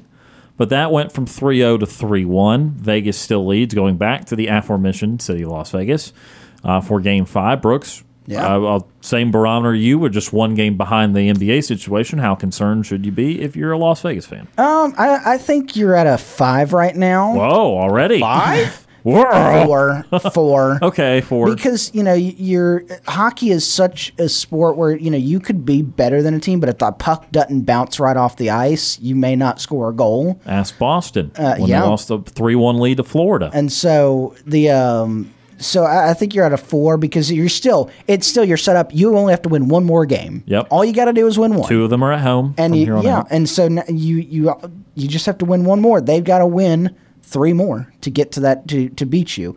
And so I, I think from from that standpoint, you're you know you're you're Vegas fan. You're like, all right, fine, you got one on us, whatever. Let let's get back. But you're still a little nervous because if, if the puck doesn't bounce your way on a certain night, it could be three two quickly.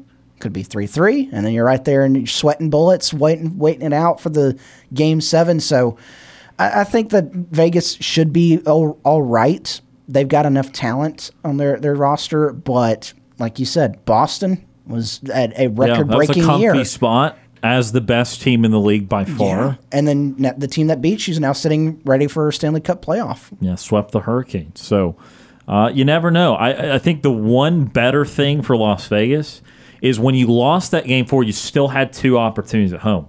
Unlike the Heat, who lost that home game four, therefore only now having one more Right. opportunity at home. So maybe that's a slight difference. Although I'd also tell you that after watching the majority of this Stanley Cup playoffs, I'd tell you that home ice means next to nothing, and I don't Oh, know yeah.